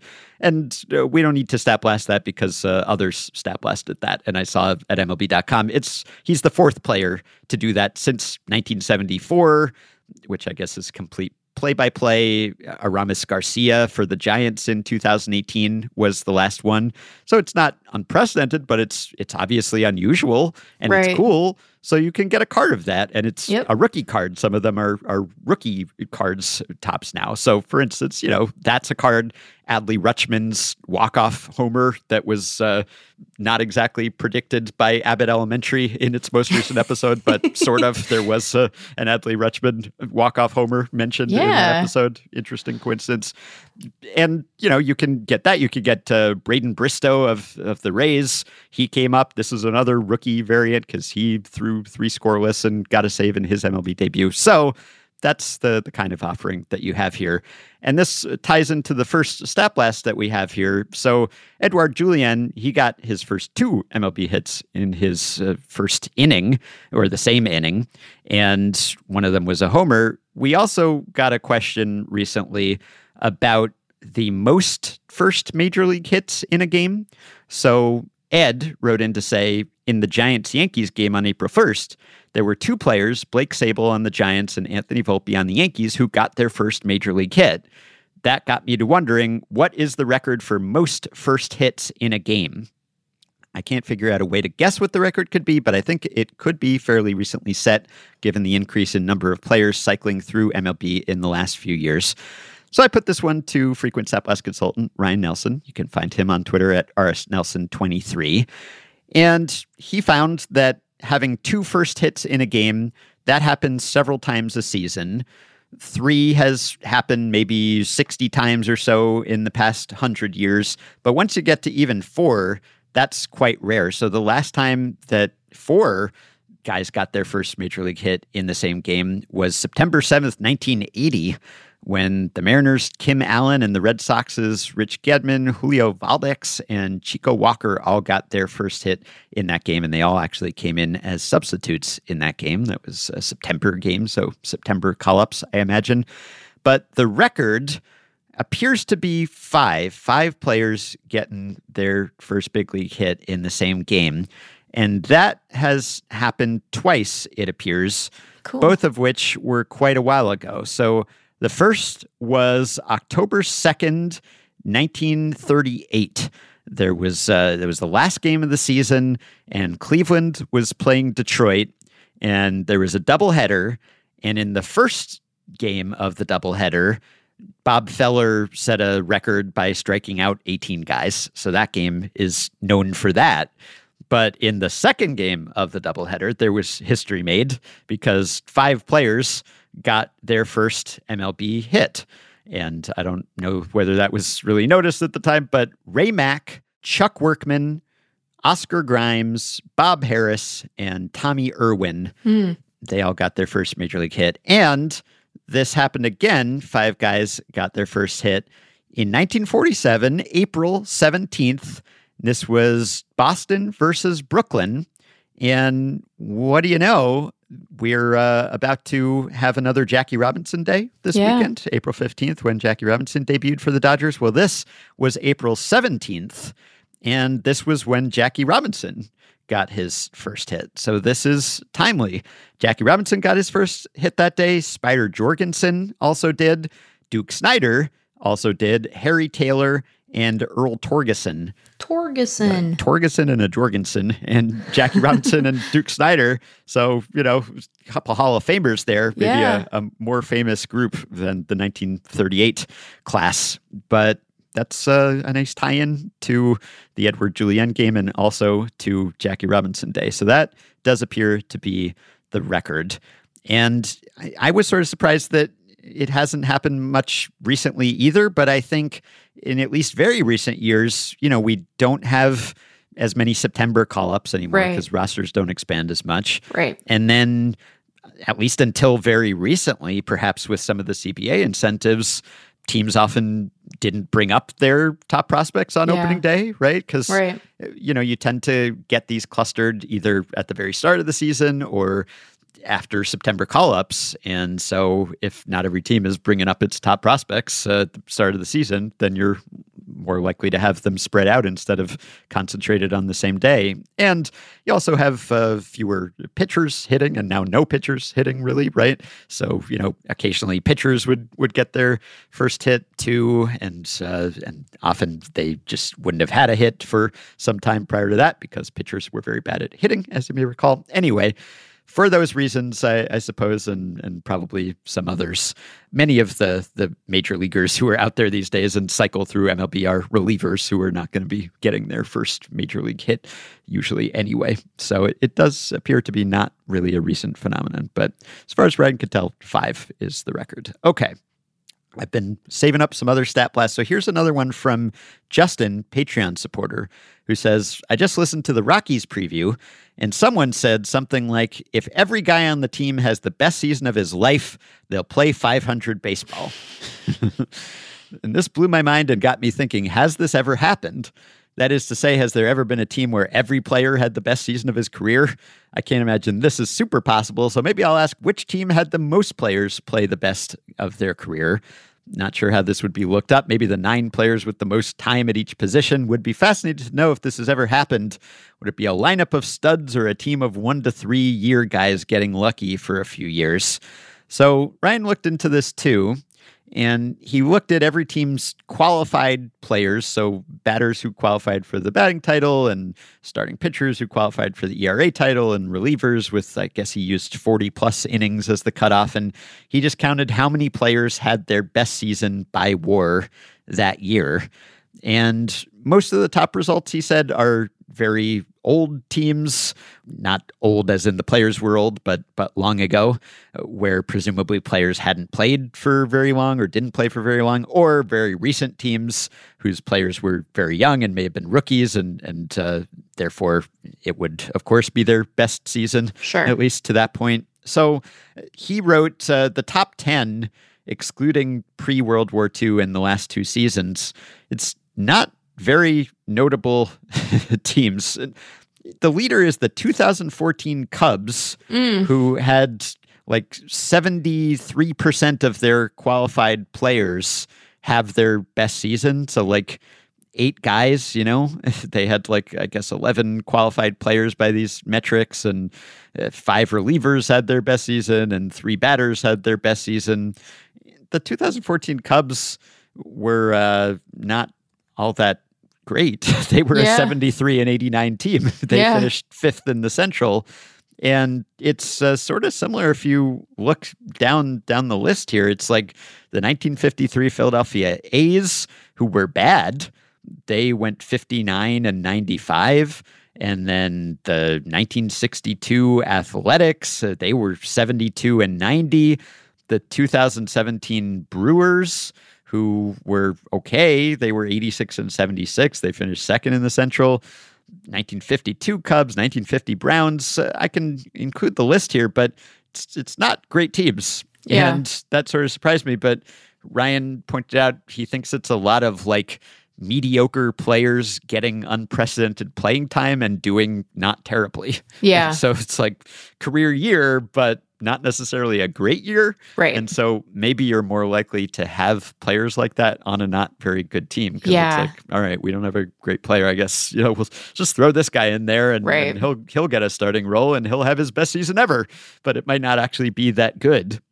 So even if the Rockies uh, do have a lot of players who have their best years or their best years to date, they might not actually be good. But I guess uh, they could get to 500. That seems realistic if if every guy on the team has, uh, or you know, as many as ever have the best season of their life to that point.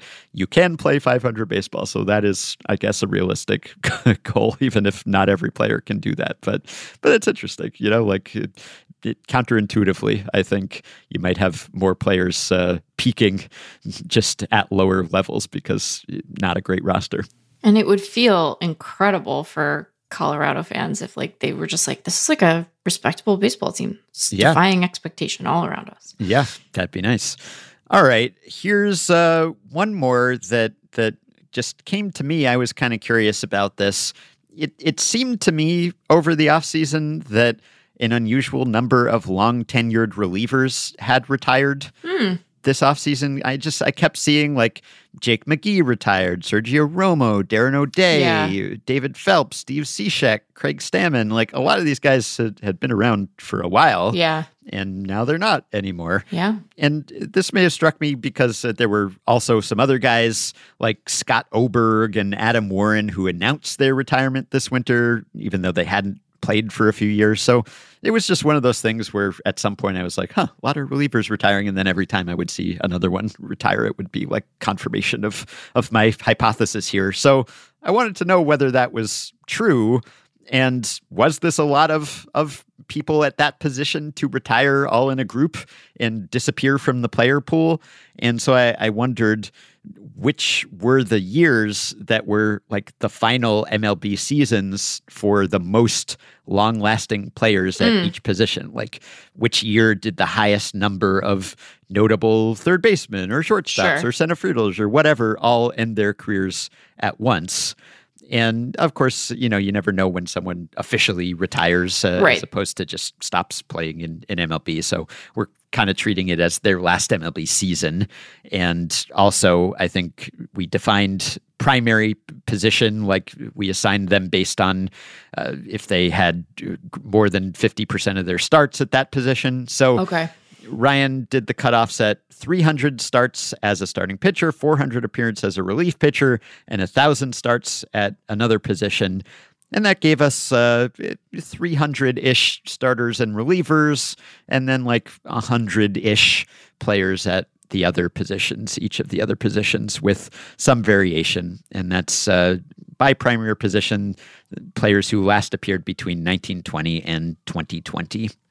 And so he looked up the years when we had the the greatest mass exodus at each position.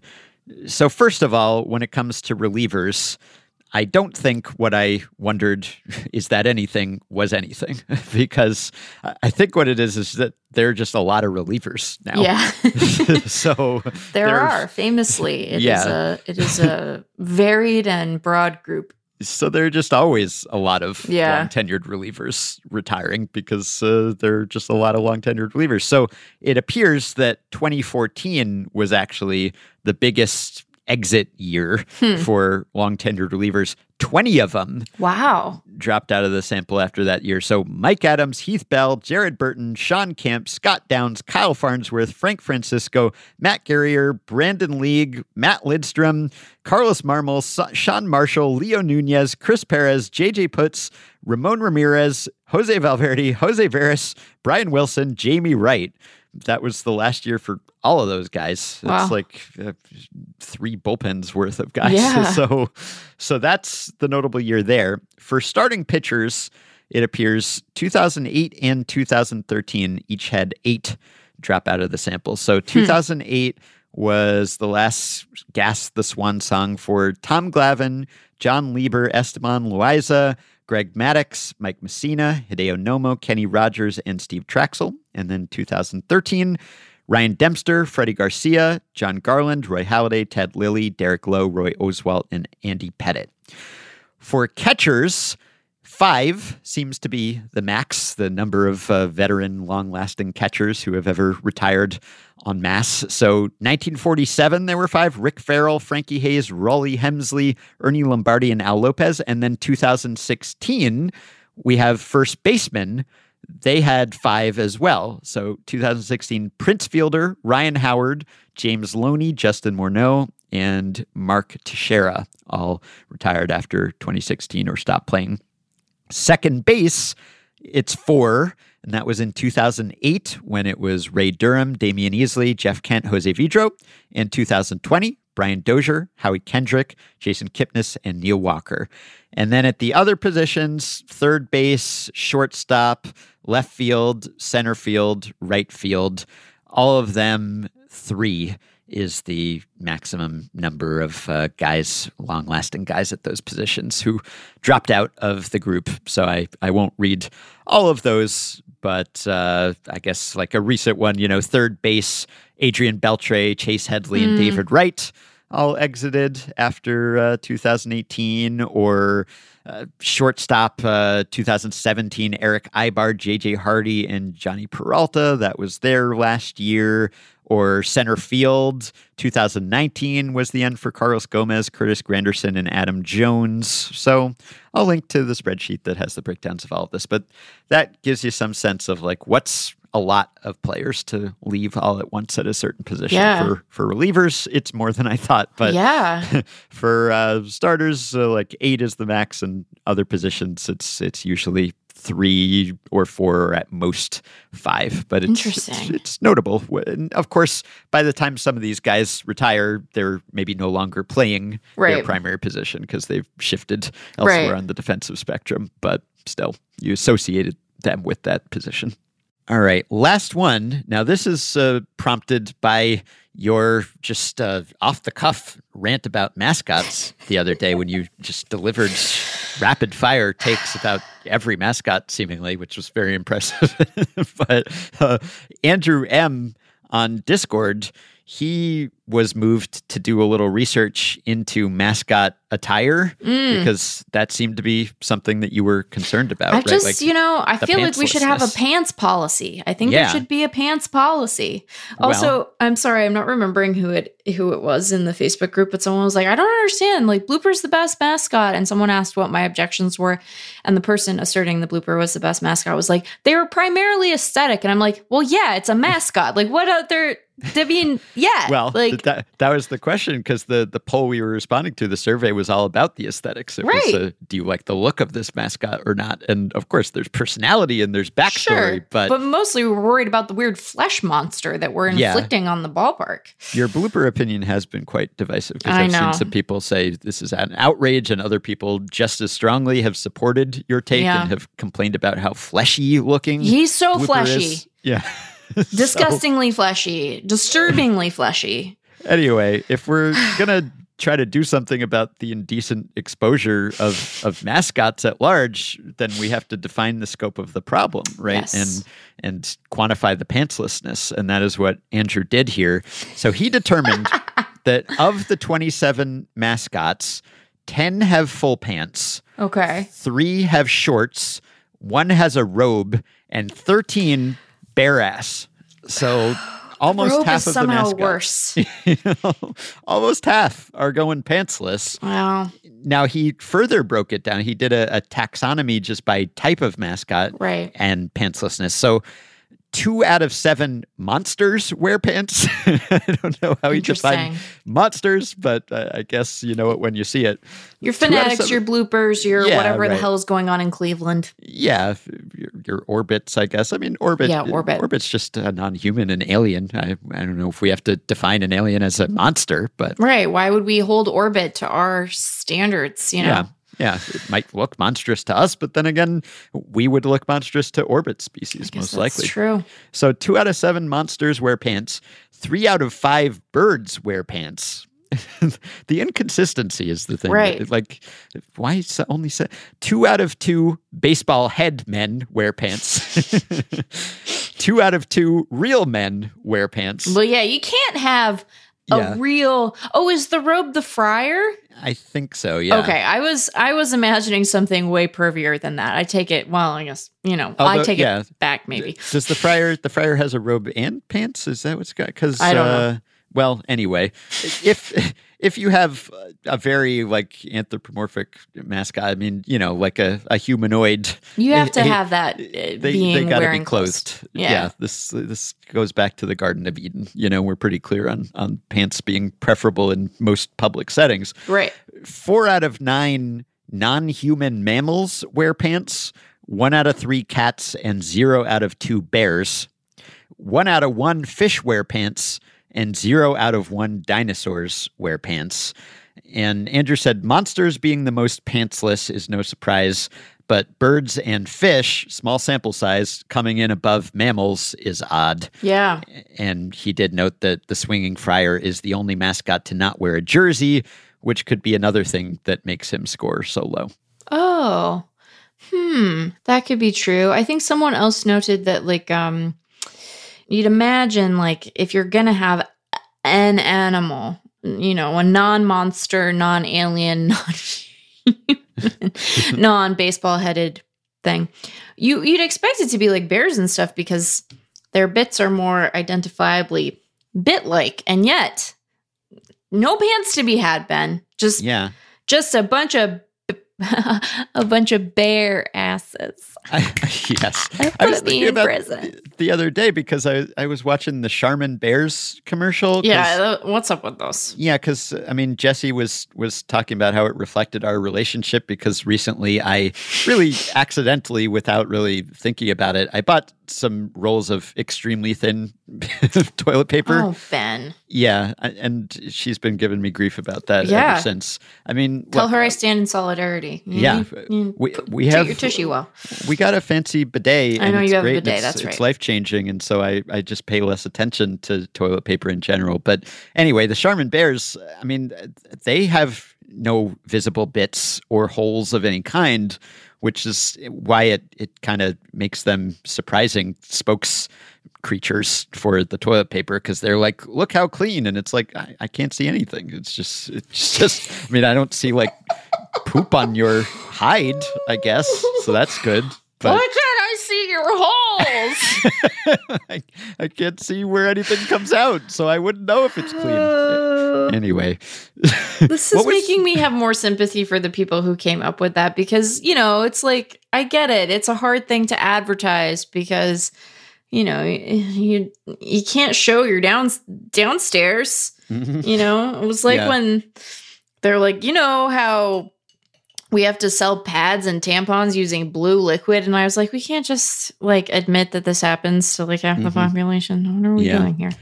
what was your take on Dinger again? I forget. Were you you for or against or Dinger's the dinosaur. yeah? The I, y- you know, I um, I am pro. I'm pr- I'm pro.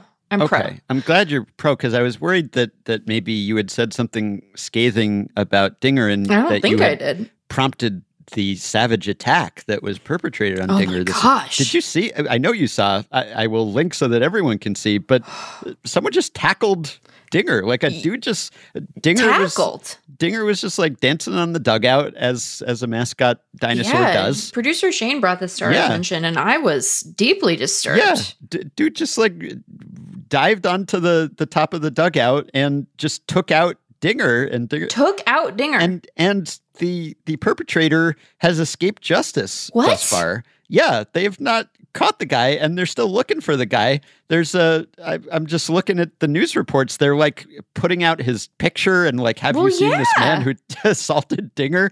And it's like There's a a fairly person in there. yeah, and it's uh, you know, it looks like a fairly distinctive looking guy. I don't understand. Uh, Denver police spokesman Doug Shepman, we're working with the Rockies to try to identify the individual who was involved. We're looking at all the available evidence. I don't know what. Okay. So you mean the video of the guy yeah, doing it? like, is there some sort of uh, is this like a CSI situation? Is there like what is? Did he leave a, a skin sample on Dinger? Like, what are we what are we working with here? I mean, I guess you know, camera angles. Yeah, I bet there are other cell phone videos and, and Yes. what have you. Yeah, in ballpark cameras and Yeah. footage that you could pour through to try to find this guy. Anyway, like there's a pretty clear picture of him. He's uh he's drinking a Modelo and it's like, you know, he's kind of a gray white-haired guy and they're offering a $2000 reward. That's for- all? yeah, Digger should be Did the Rockies determine the I don't know, but they've released a photo, and it, I mean, if, if I knew this guy, I'd be like, oh yeah, that's that guy. Like it, Yeah. it's pretty clear. So I'm surprised that this man has eluded justice thus far. But they're they're putting out the dragnet for the Dinger attacker here. Yeah, definitely don't attack mascots. I mean, like, I think that even the the pantsless ones deserve to go unmolested at work. Yeah. Mm, terrible Yeah. phrasing makes this awful. No, because the thing is, uh, like mascots, they take a lot of abuse, and it's it's part of the the shtick, sort of. You know, sometimes they'll play along with it, but but that doesn't mean that you, as a, a fan, can participate in the mascot beatdowns. You know, it's, it's that's a little bit different. So yeah, don't tackle. Don't, and it's just some. No. That's just some person doing their admittedly strange job. Mhm. You you don't get to tackle people. Like, Yeah. what are we yeah, doing? So anyway, thanks to Topps Now for sponsoring the Stat Blast. I don't think there would be a Topps Now card of Dinger being tackled, for I instance. hope not. probably. That would feel maybe. Although it might help identify the the person, right? If more cards are circulated with his image. Mm-hmm. I'd feel but- I'd feel better about it if like the proceeds went to the whoever the poor person was inside Yeah. of the the mascot, so Yeah. that they could like you Right. know. I hope that they were uninjured. yeah. It's, I lot of guess there is a padding. yeah, Yeah. but still, like that would be very upsetting to just you're Mhm. just like on the dugout, you're doing your dino Yep. dance. Like, have you ever have you been to ever been to Denver, Ben? Have- Are you familiar with Denver at all? Yeah, well, I, I've I've passed through obviously many times in the airport, Sure. and I've, I've skied in the states, but I But you I haven't spent much spent a ton of time Denver. in the city itself. Yeah, Yeah, because like um, I don't know if this is the. It always felt cool to me that the the mascot was a dinosaur. Because like if you go to the Natural History Museum there, there's like a big dinosaur component to it. They got a big T Rex, and like I would, you know, my mom is from Colorado, and we have a bunch of family there still, and so. When we when I was little, like we would go there and see the dinosaur, and it was like, "Whoa, cool!" Hmm. And so I always thought that that was why they did it, because like there is some amount of um you know like uh paleontology Mhm. that word took longer to find in my brain than i'm comfortable with but um i i i like it i know that there was that it kind of disturbs some people but it's a mascot so there's going to be some portion of the population that finds it upsetting because Mhm. you know Yeah. that's you don't have to be a fleshy monster to terrify people although if you are one it certainly does the job yeah. are there really blooper defenders? I mean, I know there Oh. are, and I appreciate you all listening, but I I find us to be at an impasse because he is the worst one. It's not close. Anyway, let's get the forensics team after the guy who tackled Dinger, just bring him to justice. a weird, Anyway, awful thing. Yeah. It, even if that wouldn't make a great topic or subject for a Topps Now card, I Yeah. think uh, the most first hits in a game, that'd be a, a great Topps Now card. You definitely have one about that, just featuring the five guys who got hits. Uh, yeah, perfect. I wonder. Um, so he, this is going to betray. I maybe I should direct this question to friend of the show Emma Baccellieri because she has spoken to MLB authenticators before. But I wonder if that is like a, a moment where you as an authenticator feel like it's oh it's my time to shine because you know like you got 5 Mhm. guys who have their first hit and you want to make sure that the right ball goes to the right guy and da da da or are you like overwhelmed by all of the things that you have to do? I wonder what the per game authentication rate is. Yeah, Mm, that is a good question. yeah All right, let's wrap up with the Past Blast, which comes from David Lewis and also from 1994, a fraught year in Major Mhm. League Baseball history. yes But David is uh, an architectural historian and baseball researcher based in Boston, and here's what he has researched for us today. 1994, owners grab power back from commissioner. In 1964, as referenced in that episode's Past Blast, team owners voted to give baseball's commissioner near absolute power. Unlimited power. 30 years later, in 1994, they took that power back. Of course, by that time, I guess uh, an owner was acting as commissioner. but Yeah. according to a February 12th, 1994 Associated Press article, owners sought to revoke the freedom once given to the commissioner to do anything he wished, so long as it was in the best interests of baseball. According to the article, the commissioner could no longer use this power to make decisions regarding the World Series and postseason play, scheduling, interleague play, divisional alignment, expansion, the sale of teams, the relocation of teams, revenue sharing, or broadcasting agreements. At the time of this change, the role of commissioner was officially vacant after owners ousted Fay Vincent in 1992. In response, former Commissioner Peter Ueberroth said basically, the commissioner seems to have no portfolio power or job. That's what it looks like from a distance. I think the changes dramatically change the position. There will be the appearance of more responsibility, but substantially less authority. That's the recipe for a non job.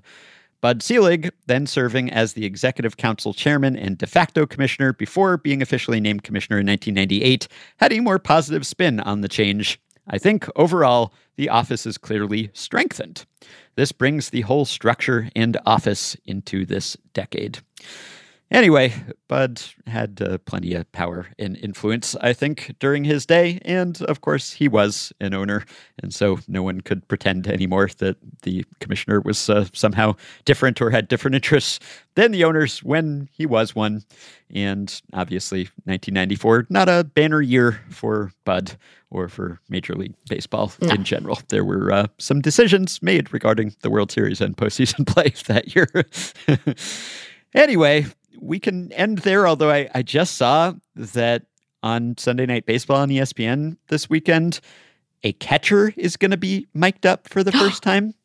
oh This- no Yeah. th- I mean, Oh. look, I, I've done my rant already about miking up players who are playing in games, and I, I'm dismayed that this is still happening despite the pitch clock allowing less time for, for chat. and in the and in the most intrusive way possible Yeah. With the worst possible guy And here, Martin Maldonado is going to become the first ever MLB catcher to wear a microphone during a game for, I assume, live conversation with. Yeah, Maldonado will be made available throughout the game on a microphone to converse with the Sunday night baseball No. crew. No, I mean, No.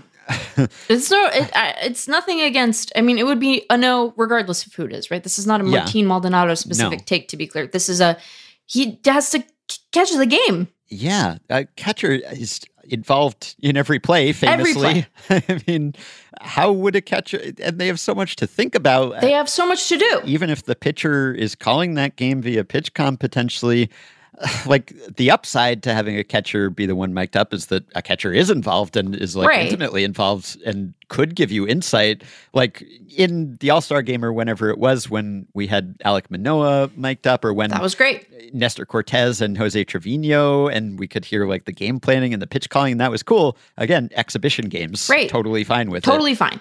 in an actual game, though, how to add that onto a catcher's plate on top of everything else? Like, it'd be great if we could get insight, I guess, from a catcher in real time. As as catcher nerds, I, I'm sure I'd love to hear and pick a catcher's brain in the moment. I guess, Right, but like, but how could they He's concentrate doing on his that?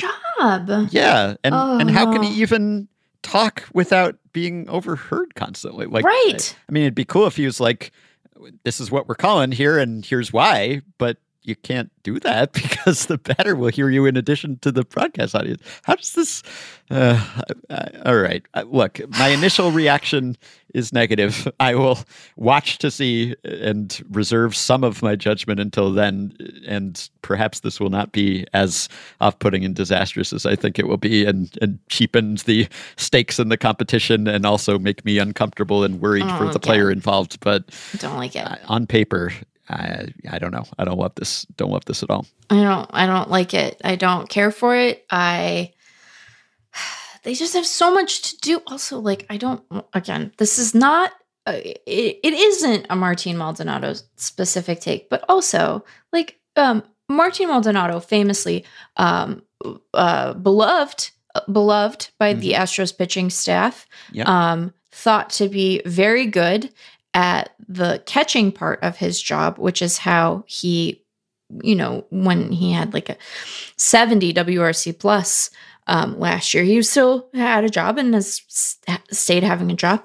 Um, and so, uh, what I would posit is that you should not distract him from the place where he does the good part of his job Right. because um, the other side tends to go less well. Yeah, like to it him just while he's hitting because he might make it out anyway. but Right. yeah, And, and, and here they are putting me in a position where I feel like I have to be a jerk about Martin Maldonado, who I don't have any, I don't have anything against Martin Maldonado, like whatever. yeah. But here, here I am feeling like I have to point out Right. the obvious, which is that this is a bad idea, and there is a particular side of it that impacts maybe specifically this player, but it would be bad no matter who it was. yeah. because I guess you could say he's so skilled as a, a defensive catcher that he Sure. is capable of multitasking, but but also no. No, thank you. I don't like it even a little bit. I think it's a bad idea, except, like you said, in an all star game when it doesn't matter, Mm-hmm. Well, we'll see how it goes, and perhaps we'll discuss it next time. perhaps. All right. Well, we gave you a stat blast, a past blast, and a pants blast. What more could you want? How many more blasts could there be? I have an important update. Denver is safe for dinosaurs again. The 45 year old man accused of assaulting Dinger is no longer at large. Apparently, tips from the community allowed authorities to contact him by phone, and he turned himself in on Friday afternoon. On the summons, there's a field that says victim name, and the entry reads Dinger. Thanks to Patreon Discord member WSF NYC for pointing out that former Effectively Wild guest and forever Effectively Wild legend John Jaso would be a great candidate for the player we would want to be stranded on a desert island with. He could build a boat, he's laid back, he'd probably like the desert island life, just a chill guy to spend the rest of your life with on an island if you need to. I was thinking about active players, which is why he didn't come to mind. Let me read you one more quick email that came in after we recorded on the subject of the pitcher with the unhittable pitch. This is from Shyam, who says he should be deployed as a reliever, not a starter. This would mean you could give the guy 162 appearances per year. Send him out once in two out, one strike counts every game of the season to guarantee completion of a clean inning. So you just wait for two outs when you're ready to pull your previous pitcher, get to one or two strikes, and then you bring in the pitcher with the unhittable pitch to finish off that batter. It's the old strategy, the mid plate appearance pitching change, and it's the end of the inning, so not subject to the three batter minimum. Shyam says so. This guy's completing two thirds of 162 outs each year. That's worth 40 ish perfect innings, right? Yeah, sure. That's one way you could go with it. Although then, I suppose we would always know which the unhittable pitch was, because all of them would be. Another thing that happened after we finished recording is that the Tampa Bay Rays lost a game. It can be done, they can be beaten, and the Blue Jays proved it behind Jose Berrios. So it was a record tying run of wins to start the season, but not a record setting one. The first time they played a good team, they folded like a house of cards. No, the Rays are really good, just not unbeatable. Also, after I talked about Shohei Ohtani not even attempting a steal for some time, he did come close to getting one on Friday. With one out and a full count on Anthony Rendon, he was running on the pitch. It looked like he would have been safe easily, but it was ball four. He seemed disappointed that he didn't get the steal. That would have been quite a coincidence, though hardly the first time that we've talked about something and seemed to summon it into existence. And speaking of summoning things into existence, thanks to Ian H for today's Effectively Wild intro theme. You can keep them coming if you're so inclined. Send them to podcast at fangraphs.com. We have many musically inclined listeners, and we're grateful for your submissions. We're also grateful to those of you who support the podcast on Patreon by going to patreon.com slash effectively wild and signing up to pledge some monthly or yearly amount to help keep the podcast going, help us stay mostly ad free, aside from our Stat Blast sponsorship sometimes, and get themselves access to some perks. Today's five supporters to thank are Tom O, Chris Boner, Joe Cool, Anne Gwyn Robson, and Joey. Thanks to all of you. Patreon perks include access to the Effectively Wild Discord group for patrons only, monthly bonus episodes, discounts on merch, access to playoff live streams, ad free Fangraphs memberships, videos and audio recordings, appearances on the podcast, free games, the list goes on. Patreon.com slash effectively wild. If you are a supporter, you may message us through the Patreon site, and that way we'll know that it comes from a Patreon supporter. We'll read it with the appropriate reverence. But anyone can contact us via email at podcastfangraphs.com. You can also rate, review, and subscribe to Effectively Wild on iTunes and Spotify and other podcast platforms. You can join our Facebook group at facebook.com slash group slash effectively wild. You can join the Effectively Wild subreddit at r slash effectively wild, and you can follow Effectively Wild on Twitter at EWPod. Thanks to Shane McKeon for his editing and production assistance. That will do it for us this week. Thanks for listening. We hope you have a wonderful weekend, and we'll be back to talk to you early next week. The memory collector, the creaky feeling, it takes you in and sends you reeling. It's your being in a simple song. It's the melody so strong. It won't let you forget what it is that you've done.